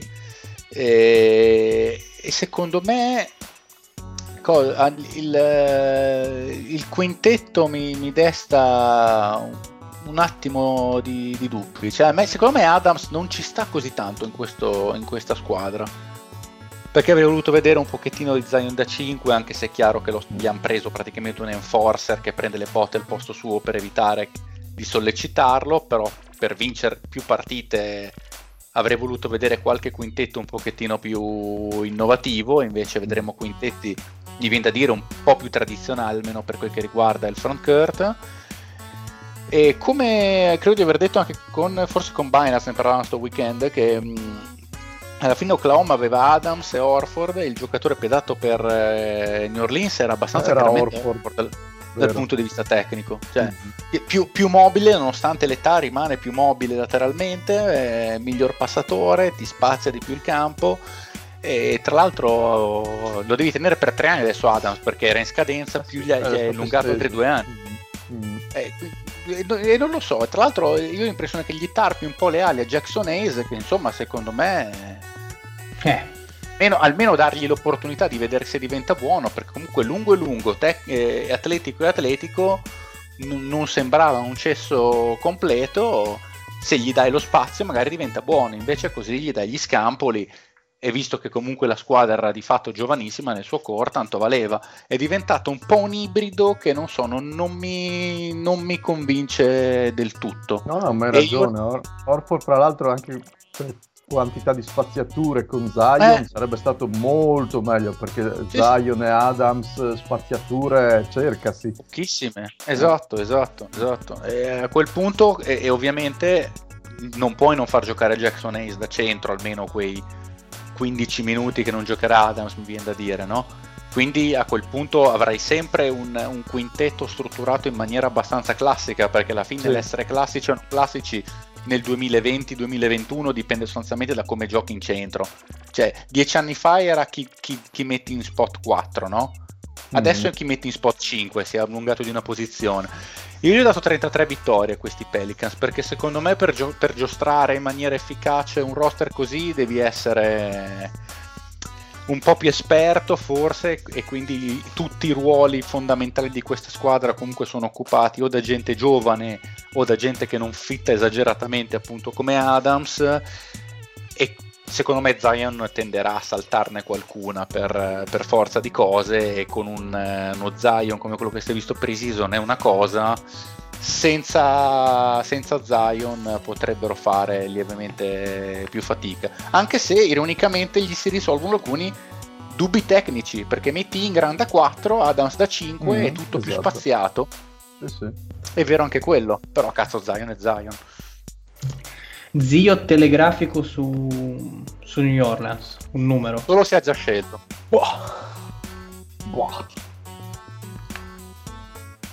Non risponde vuol dire che non ha scelto.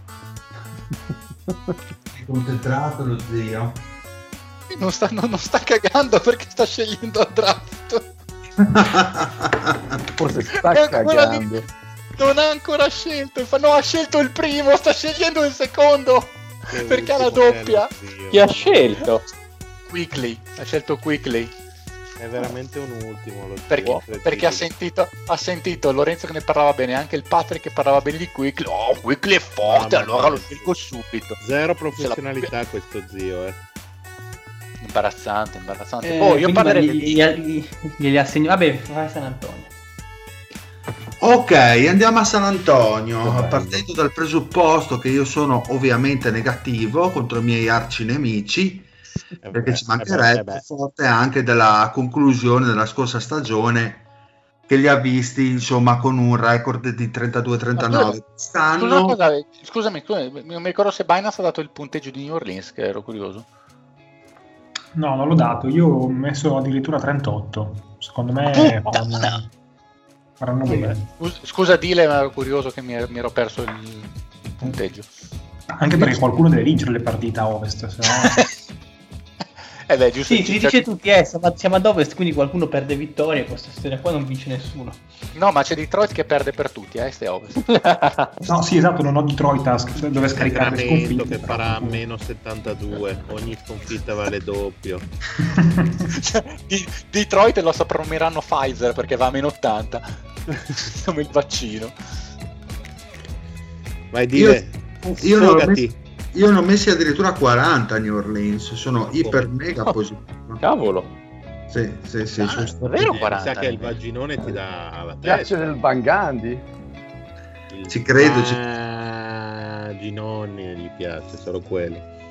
ma no che Zion è il nuovo Barclay vedrete spacca tutto Sì, nel senso spacca il pavimento perché pesa troppo, forse se intendi quello, sì. Eh, ma si sa che ho sempre un feticcio io per i giocatori ciccioni, quindi Ed è per questo che gestiamo una società insieme. Però parlaci di San Antonio, demoliscili. allora io a San Antonio ho dato 28. Bravo, anch'io, così si fa. Allora, eh, premettendo che San Antonio comunque non ha fatto sostanzialmente niente eh, in questa free agency, si, si- si presenta in asta di partenza con la stessa eh, filosofia, ovvero tenere DeRozan e Aldridge. Ormai Aldridge eh, ne ha 35 quest'anno mentre De Rosan eh, anche lui ne ha eh, 31 quest'anno quindi sono questi due giocatori che ormai uno Dio non sono ancora al Fernet ma sono ormai abbastanza discendenti della carriera assieme a un, bel po' di, di giovani che sono a, mio avviso interessanti come eh, Murray, eh, giocatore che appunto veniva da un infortunio che si è dimostrato comunque eh, valido, una riconferma nonostante le difficoltà che, che, ha avuto. Vedremo quest'anno se riuscirà diciamo a mh, mm, mettere quel mattoncino in più che probabilmente si, ci si aspettava nella prossima stagione e soprattutto dal lato offensivo che per quello difensivo ne abbiamo parlato anche eh, l'anno scorso è un giocatore estremamente valido in più abbiamo ovviamente il rookie di quest'anno che a me piace parecchio ovvero Vessel che è un giocatore estremamente interessante uh, TNT fatto finito secondo me uh, sono un po' alla caccia diciamo di un erede di, di Kawhi Leonard ora che Vessel possa diventare come Kawhi ovviamente ci sono dei dubbi più che giustificati. Però eh, diciamo che il promising eh, c'è tutto, perlomeno può diventare un buonissimo giocatore. Quindi eh, diciamo hanno un paio di giocatori interessanti, un paio di giovani interessanti, tra cui anche ehm, la guardia, adesso è venuto un attimo di... Lonnie Walker? Lonnie Walker appunto che sarà promosso quest'anno, ho visto in pre-season che già gioca discreti minuti, vediamo com'è, anche se secondo il mio punto di vista, sebbene abbia un gran bel fisico, un gran bel telaio, alla fine è una testa disabitata, ma magari nel, eh, nel sistema e con Popovic può ovviamente migliorare e poco altro poi alla fine. Quindi vedere un Ovest competitivo un salto qualitativo in avanti per questi Spurs che invecchiano da una parte con Aldridge, eh, hanno una stabilità con De Rosan e più dei giovani che sembrano buoni ma non eccezionali, non credo che si possa vedere dei grandissimi migliora- miglioramenti. Quello che mi lascia un po', un po' il dubbio, ecco, di capire che tipo di direzione vuole prendere questa franchigia perché mi sembra che stia navigando abbastanza a vista però senza fare qualcosa di importante per la squadra. Quindi dico non fanno cagare così tanto per tankare non sono così forti per riuscire a competere per qualcosa rimanere in quella mediocrità tendente al basso non so quanto possa fare bene alla squadra a meno di botte di culo eh, che parlando di Spurs sono molto probabili. Esatto. Mm, qualche botta di culo per arrivare a una a meno una pick tra le prime 4 prime 5 ma eh, quest'anno la vedo dura ancora adesso. E più non, non hanno degli asset da scambiare perché De Rosan uh, ha un valore che non ti permette secondo me di avere chissà cosa. Eh, Aldridge neanche a parlarne voglio dire eh, gli altri giovani dovranno capire che cosa farsene nel senso che prima li testeranno sul campo e dopo vedranno se avranno un valore o meno di mercato ma credo che nella cultura degli Spurs sia quella di sviluppare e provare a vedere di saltarne fuori non so cosa ne pensate voi, però io questa politica qua, sebbene magari possa incontrare il favore di qualche collega di podcast, perché eh, è meglio, meglio così che tankare in maniera spasmodica, però penso che questo tipo di divisione possa portargli a tantissime annate di appunto di, di classifica medio bassa ecco. Magari io sottoscrivo la linea editoriale so del mio phone. Magari che ha una visione diversa dalla mia, ecco. Cosa, come vedi questi Spurs? Li vedo circa come te, perché io ho messo 29 vittorie, quindi... Come me. Secondo me sono un po' nel limbo. Però ti sottolineo che hanno una maglia bellissima tra quelle icon eh, della... della... Te sei una persona di gusto. Eh, qui, e qui infatti bisognerebbe fare l'angolo del gusto con Lorenzo. Una, una volta faremo la, il featuring col Binance. No, la prossima settimana presentiamo le City Edition, dai, che non ci avremo praticamente niente da dire, facciamo comunque quello. Bellissimo. No, più che altro, voi non pensate cederanno qualcuno tra Aldridge e De Rosan? Loro vorrebbero. Eh, Binance. Cioè, come dicevo... Però so- so- so- non sono due scadenze, dovrebbero riuscire a smazzarle anche abbastanza. Ma guarda, secondo me Sicuramente scade.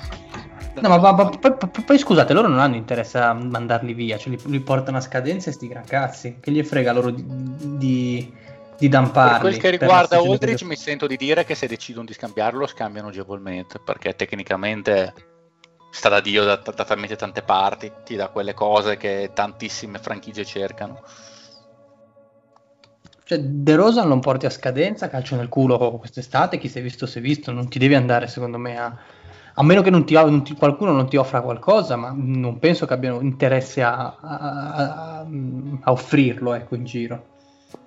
Chi se lo prende? Boh, io pensavo che nel draft 2021, che dicono tutti che non sarà male, magari gli Spurs volevano andare a pescare due o tre volte in più.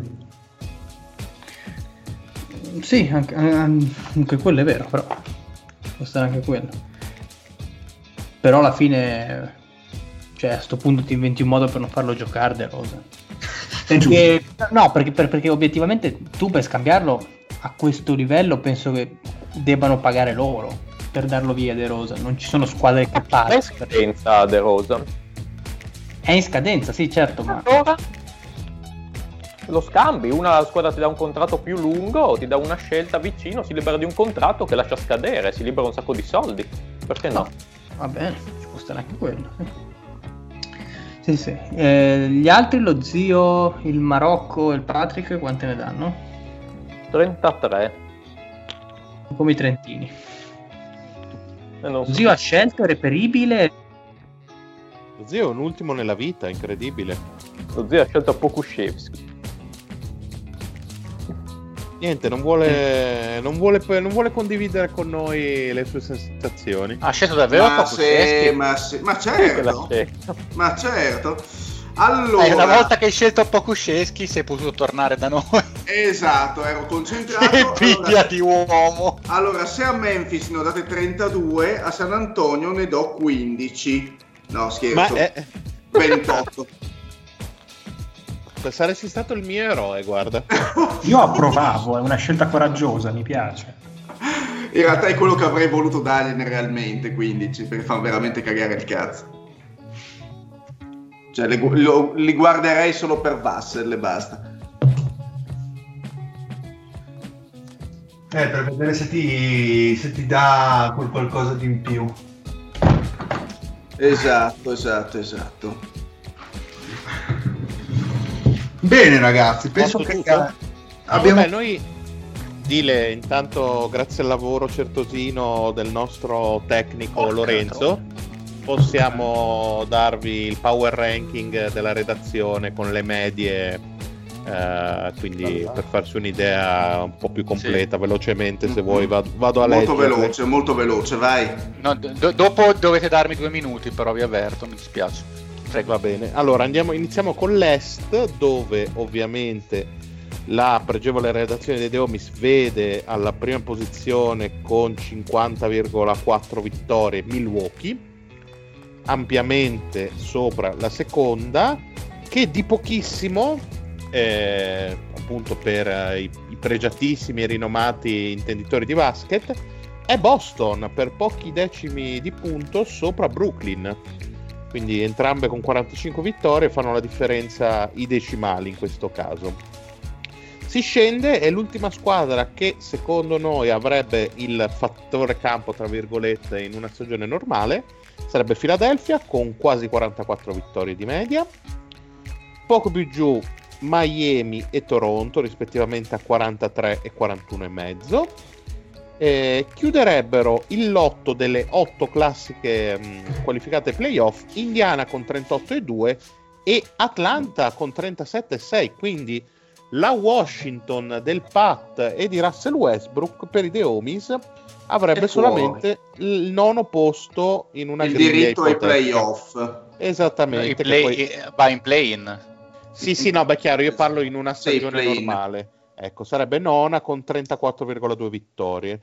Scendendo ancora avremmo Orlando in decima posizione, quindi l'ultima eh, delle squadre che in questo caso si qualificherebbero per il, per il, il mini torneo di qualificazione ai playoff. E poi sotto le 30 vittorie, le ultime 5, quindi Chicago a 28, Charlotte, contrariamente ai pronostici del Pat, a 26 e mezzo, e poi il trittico della muerte che, insomma, di cui abbiamo già parlato prima, anche qui questioni di decimali.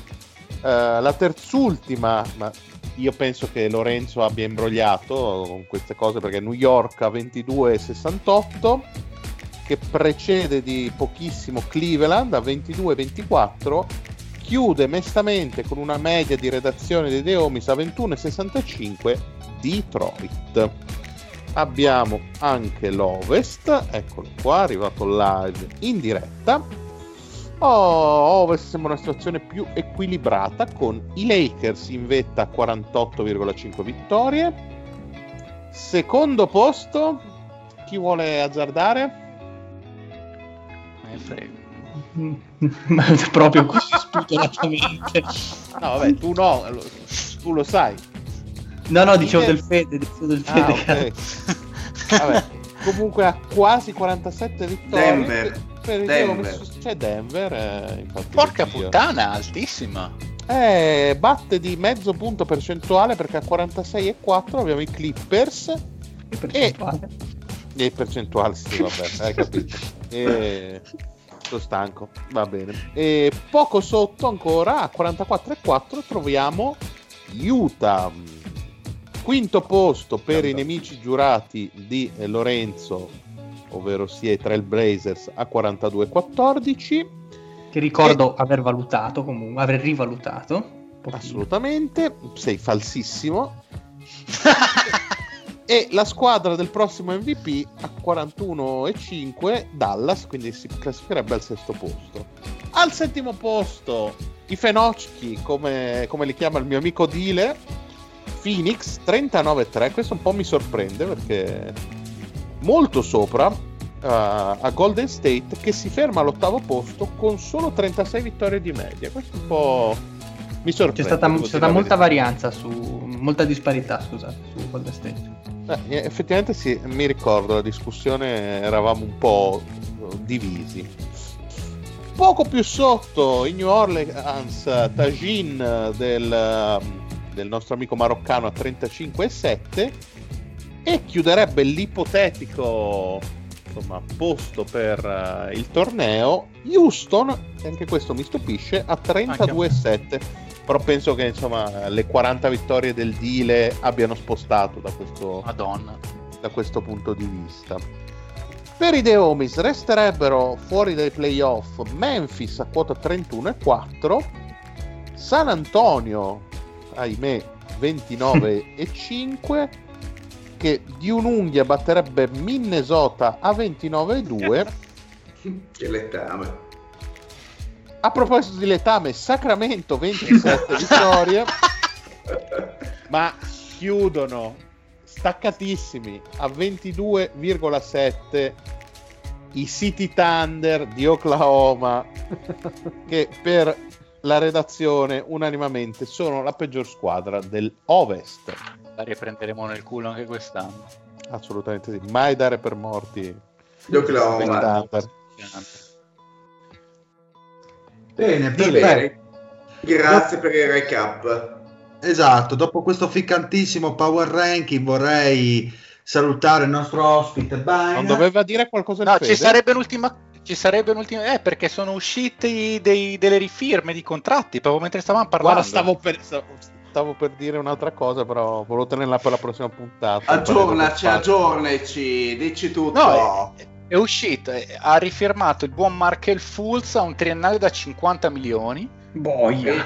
Brividi. Anu, OJ Anunobi ha firmato un quadriennale da 72 milioni, con player option inclusa. Alla faccia del cazzo, bruttino, bruttino. No, è buono. E nonostante e nonostante sia più rotto della sacra sindone, il Jonathan, Jonathan Isaac ha rifirmato un quadrinale da 80 milionazzi. Anche Kuzma è uscito, mi sembra. Kuzma già Kuzma ha firmato un triennale da 40, mi pare. 40, che non è E male in E- realtà. e- e anche Kennard, anche Kennard. Kennard. Eh, questo Ah, invece è male. Kennard, giusto? Vabbè, 64 milioni. 64, mamma mia.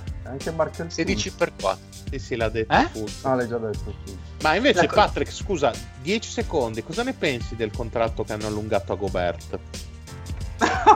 È buono. Mi piace. Non pensi che sia un po' limitante come giocatore a cui far firmare un max? Ma chiediamolo ai Binance. Che paraculo. Ah, siccome il Patrick è stato coinvolto in pesanti discussioni e difendeva a spada tratta questa decisione di Utah, tu cosa ne pensi, Ma Gabriele? Binance lo dovrebbe sapere visto che fa parte del gruppo, ma lavorando 26 ore al giorno. No, no, il Patrick. Ah, fa parte No. del nostro? Sì, Binance è entrato una volta nel gruppo, poi ha detto, poi ha ricominciato a lavorare dopo 5 minuti, non ha smesso da allora. Ah, ok. Va- Quindi cosa ne pensi del Super Max a Gobert? che le regole glielo permettono e Utah gli ha dato quello che lui ha chiesto, però non mi è sembrata una grande, una grande scelta dal punto di vista societario. Pensi che si potevano magari accordare per qualcosina di meno? Ma se lui voleva tutti quei soldi, io l'avrei ma- mandato a scadenza e gli avrei fatto sondare il mercato. Secondo me glieli davano solo loro. Sembra che è un'opinione che abbiamo visto da più Quella per persone. la maggiore. Sì, sì, sì. Per quanto io sono, non dico che sono d'accordo col Pat, per me sono un po' troppi soldi per un giocatore così monodimensionale, però è anche vero che è uno dei pochi che effettivamente sposta nella metà campo difensiva, per cui se hai una struttura di, di squadra dietro puoi pensare di spendere un certo tipo di contratto. E più che altro è un contratto brutto, bruttino, però non è il contratto più brutto della storia, ma No, proprio testuali no, no. parole che ho sentito dire in giro. No, no, no. Cioè, più, più che altro è che sai cosa? È che setta i precedenti, non è tanto perché ci sono le argomentazioni per dire, eh, ma se gli davi 190, vabbè, da 190 a 205 il passo è breve, non è che avevi più flessibilità salariale per Utah, alla fine non cambiava un cazzo. Vero, tutto vero. La questione è sempre che ehm, i, i player i giocatori hanno troppo potere, cioè tu praticamente gli dai 205 anziché 190 che erano già tanti perché altrimenti hai paura di scontentarlo e non vuoi fare accornate con il giocatore, alla fine quello è perché è chiaro che se tu insisti dagli e dai dici no guarda 190 ne voglio 210 no 190 205 190 chi te li dà più di 190 ti do 190 a, un cer- a una certa lui si incazza solo che per Secondo dire me, Phoenix dopo tu gli dai 190 e lui chiede di essere ceduto Sì. dopo aver firmato. Che Bibbia. È quello il problema, cioè è, è solo che dopo chiedi di essere ceduto e gli dici sfiga, hai 4 anni? Tanto ormai il, il, il Covid l'hai preso, cosa fai? Tocchi degli altri microfoni? Cioè, eh, spiace, cioè, voglio dire, ma paghi 190 ti dai nel culo, cioè, è quello, è, è- è assurdo questa cosa che adesso i giocatori anche con 2-3 anni di, eh, di contratto iniziano a chiedere di essere ceduti, è una cosa, è una stortura incredibile. Secondo me, uno potrebbe benissimo opinare, beh, ma cioè, poi oh, Mario, uno può anche opinare, eh, ma le società ti cedono anche quando ti mancano tre, tre stagioni e magari il giocatore non vuole essere ceduto, però quello è il gioco. Eh, cioè, poi ci sono talmente tanti interessi dietro, nel senso, se ti tieni, faccio un nome a caso, un Arden che passeggia per tutta la stagione in campo, Eh che, sì. cosa, che cosa ne, te, ne, te ne va in tasca a te? È chiaro Eh, che lì, la massima- esatto. eh, il potere deriva anche da quello, comunque sono loro il fulcro del gioco e sanno che possono dettare le regole. Ah no, ma è molto molto vero. Hai una squadra strutturata sul centro dominante e un altro centro dominante così difficilmente lo trovi, quindi rifirmi Eh, quello che hai. dominante per Però si potrebbe cosa. opinare che hai ragione Mario, P- però Arden è un top 5 NBA, piaccia o non piaccia. Cioè, se iniziano a farli anche i top 15 No, no, 20 chiaro, chiaro, ma ho detto il primo nome che problema. mi è venuto in mente. No, ma sono No, d'accordo. no, certo, per- però hai perfettamente ragione. Però, però LeBron, Jordan, Magic Johnson 40 anni fa diceva o mi cambiate allenatore io me ne vado e gli hanno cambiato allenatore. Eh, Però era Magic Johnson. Sì, però qua stai parlando del miglior difensore della Lega. Cioè, è Sì, vero che, prima- è, vero che non è, non è top ripeto, non 20 è... Sì, sono pienamente Cioè, ma d'accordo culo, con che è te. il migliore, cioè, in culo che è il migliore difensore, l'importante è che resta il fatto che cioè, ecco, eh, resta il fatto che è boh, un top 20, cioè se fosse uno che fa anche 20 punti di un certo tipo dall'altra parte, cioè se fosse Embiid, Embiid fa il cazzo che vuole, perché Embiid? Ma Embiid Però è che, che lo possa fare eh, anche... Dai, Eh? Embiid Cosa? non vale per... Adesso Embiid- mi sembra che è ci più sia forte. ma neanche per sogno. Mi sembra che ci sia un focus incredibile sull'attacco e non si, non si va a parlare di giocatori come Lillard che eh, puoi dargli il massimo, fortissimo in attacco, in difesa lo paghi tantissimo. Gobert Patrizio, ma che cazzo fortissimo dici? in difesa. Beh, dai, Gobert è fortissimo in difesa e in attacco lo paghi ugualmente. Cioè, perché mh, non Ma c'è è un fenomeno in difesa. Ma no, Lillard in difesa- dicendo. Ho capito, no, ma tu hai detto che Embiid, che, che Gobert è più forte di Embiid. Cioè, Embiid vale tanto quanto Gobert in difesa o il 98% Secondo di me no. che vale. Secondo me no. Ma scherzi, No. cioè. Ma neanche, no, secondo me no. Uno No, perché ma Embiid, Embiid è un fenomeno difensivo, ma numeri alla mano, guardi le statistiche, vedi quanto, No, quanto migliora. Gobert in difesa. Vabbè, vale praticamente perché rimane No. uno dei primi due, tre centri della Lega, ma quello senza dubbio, eh. Tu mi dici per me è meglio Gobert, ci sto. Però dall'altra parte è quattro volte meglio di Gobert e allora tu guardi nel complesso ed è chiaramente Embiid il giocatore migliore nel complesso dei due, ma non si inizia neanche a discutere. Io scelgo Gobert tra i due. Ma te sei un passo, infatti. Eh, eh, intanto, intanto, intanto Gobert è available, Embiid un po' sì, un po' no, che insomma non mi pare proprio un, un buon biglietto da visita. Ma oddio, non è che Gobert abbia mai avuto poche pugnette difensive, eh. Quelle- c'ha quelle ginocchia che gli saltano sempre. Embiid Beh. eh, ultimamente ha anche giocato. Dai, ultimamente che storia ha eh, Embiid. Ma ah, poi, a parte Embiid, eh, il discorso è che perché non si può dare un massimo a un giocatore straordinario in difesa, ma si può dare un giocatore straordinario in No, attacco? no, ma io non ne faccio una difesa? questione di giocatore straordinario in difesa, infatti, eh. Quindi scusa, Io- Patrick, tu l'avresti dato anche ad Andre Robertson. Eh, già.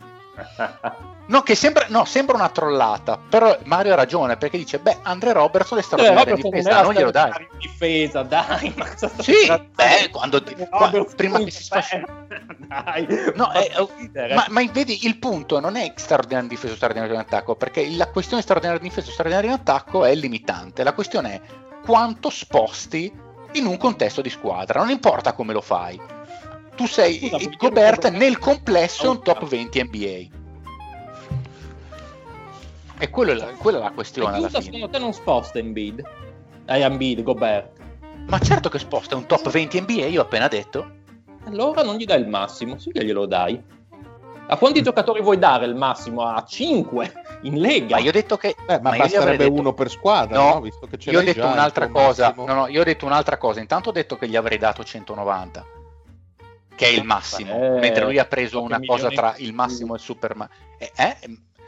Ho capito. Vabbè, ci sta che tu non mi abbia ascoltato e non te ne fregasse un cazzo. Però è un discorso che ho sviscerato 5 minuti fa. Ma no, se qualche milione in più cosa cambia? Non- non è- Eh no, fi- fai- fidati non quando è che sono passi da incazzo 200 a da fare. 150, No, dai. ma cambia, cambia anche dal punto di vista della che fai la figura della società che comandano il gio- che comanda il giocatore sempre e comunque. E dopo E dopo si sposta sempre l'asticella sempre di più. Come ho detto prima, lo Ma stesso discorso che lo fa un top 5 è una cosa. Cioè, i, i padroni della Lega sono una cosa, i Wade di una volta, LeBron, Kobe Bryant, Arden adesso, Kawhi, quelli sono i franchise player fatti e finiti una cosa. Se iniziano a farli i, i, se- i- seco- i- i terzi quintetti o l'NBA o giù di lì, inizia a essere un problema perché se ne può parlare quanto se ne vuole. Intanto Gobert non è neanche Donovan Mitchell, per quanto forte sia il padrone della della- della- di Utah e Donovan, eh, oggettivamente. E di sicuro Gobert è fortissimo, lo vorrei... di Mitchell. Però eh, il, pad- il padrone di Utah è Donovan. Cioè, se, se domani dicono Eh, se domani Gobert va, va, va, va- va ad aiuto dalla dirigenza e dice o se ne va Donovan Mitchell o me ne vado io, gli dicono la porta e quella vattene a mangiare Quella del è una cazzo. questione di età. Eh, quella è una questione che quello è il padrone anche spirituale della squadra, c'è poco da fare. E anche perché non a caso è l'unico su cui hai speranza che faccia ancora quel passo in più che lo trasformi in un franchise player, che Gobert non sarà mai. La, pos- la possibilità è poca, però per Mitchell dici, boh, mi può ancora diventare un top 10 fatto e finito. Gobert non lo è fatto, cioè, Sì, non sono d'accordo. Non sono assolutamente d'accordo. c'è un Per top me 10 Gobert- della Lega, secondo te vale Gobert? quei soldi. Va bene. Bene, un Beh. saluto a tutti e alla prossima. Yeah. Bene, dopo questa bellissima diatriba su Gobert e il suo valore di mercato, direi di salutare il nostro ospite Binance che è resistito fino a quest'ora, quindi gli va dato merito. Grazie. Eh, vedi, eh, forse quasi Ma va a commosso. letto alle 4 a Binazzi, tanto stanotte. Un saluto al Fede, Bella Regas, alla prossima.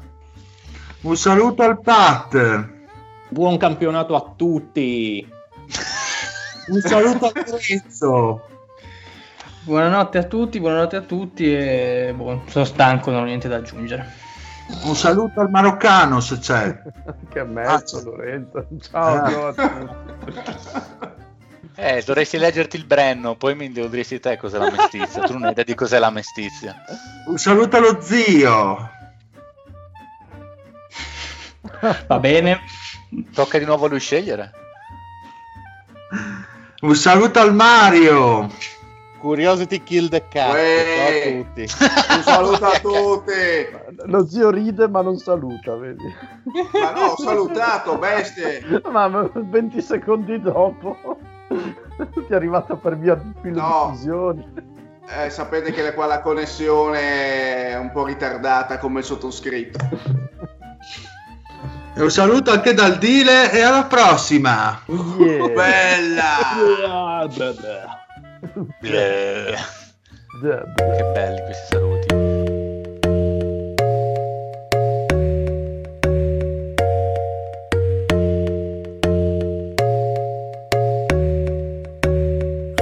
Look to you for a warm embrace that kept me safe and free from harm.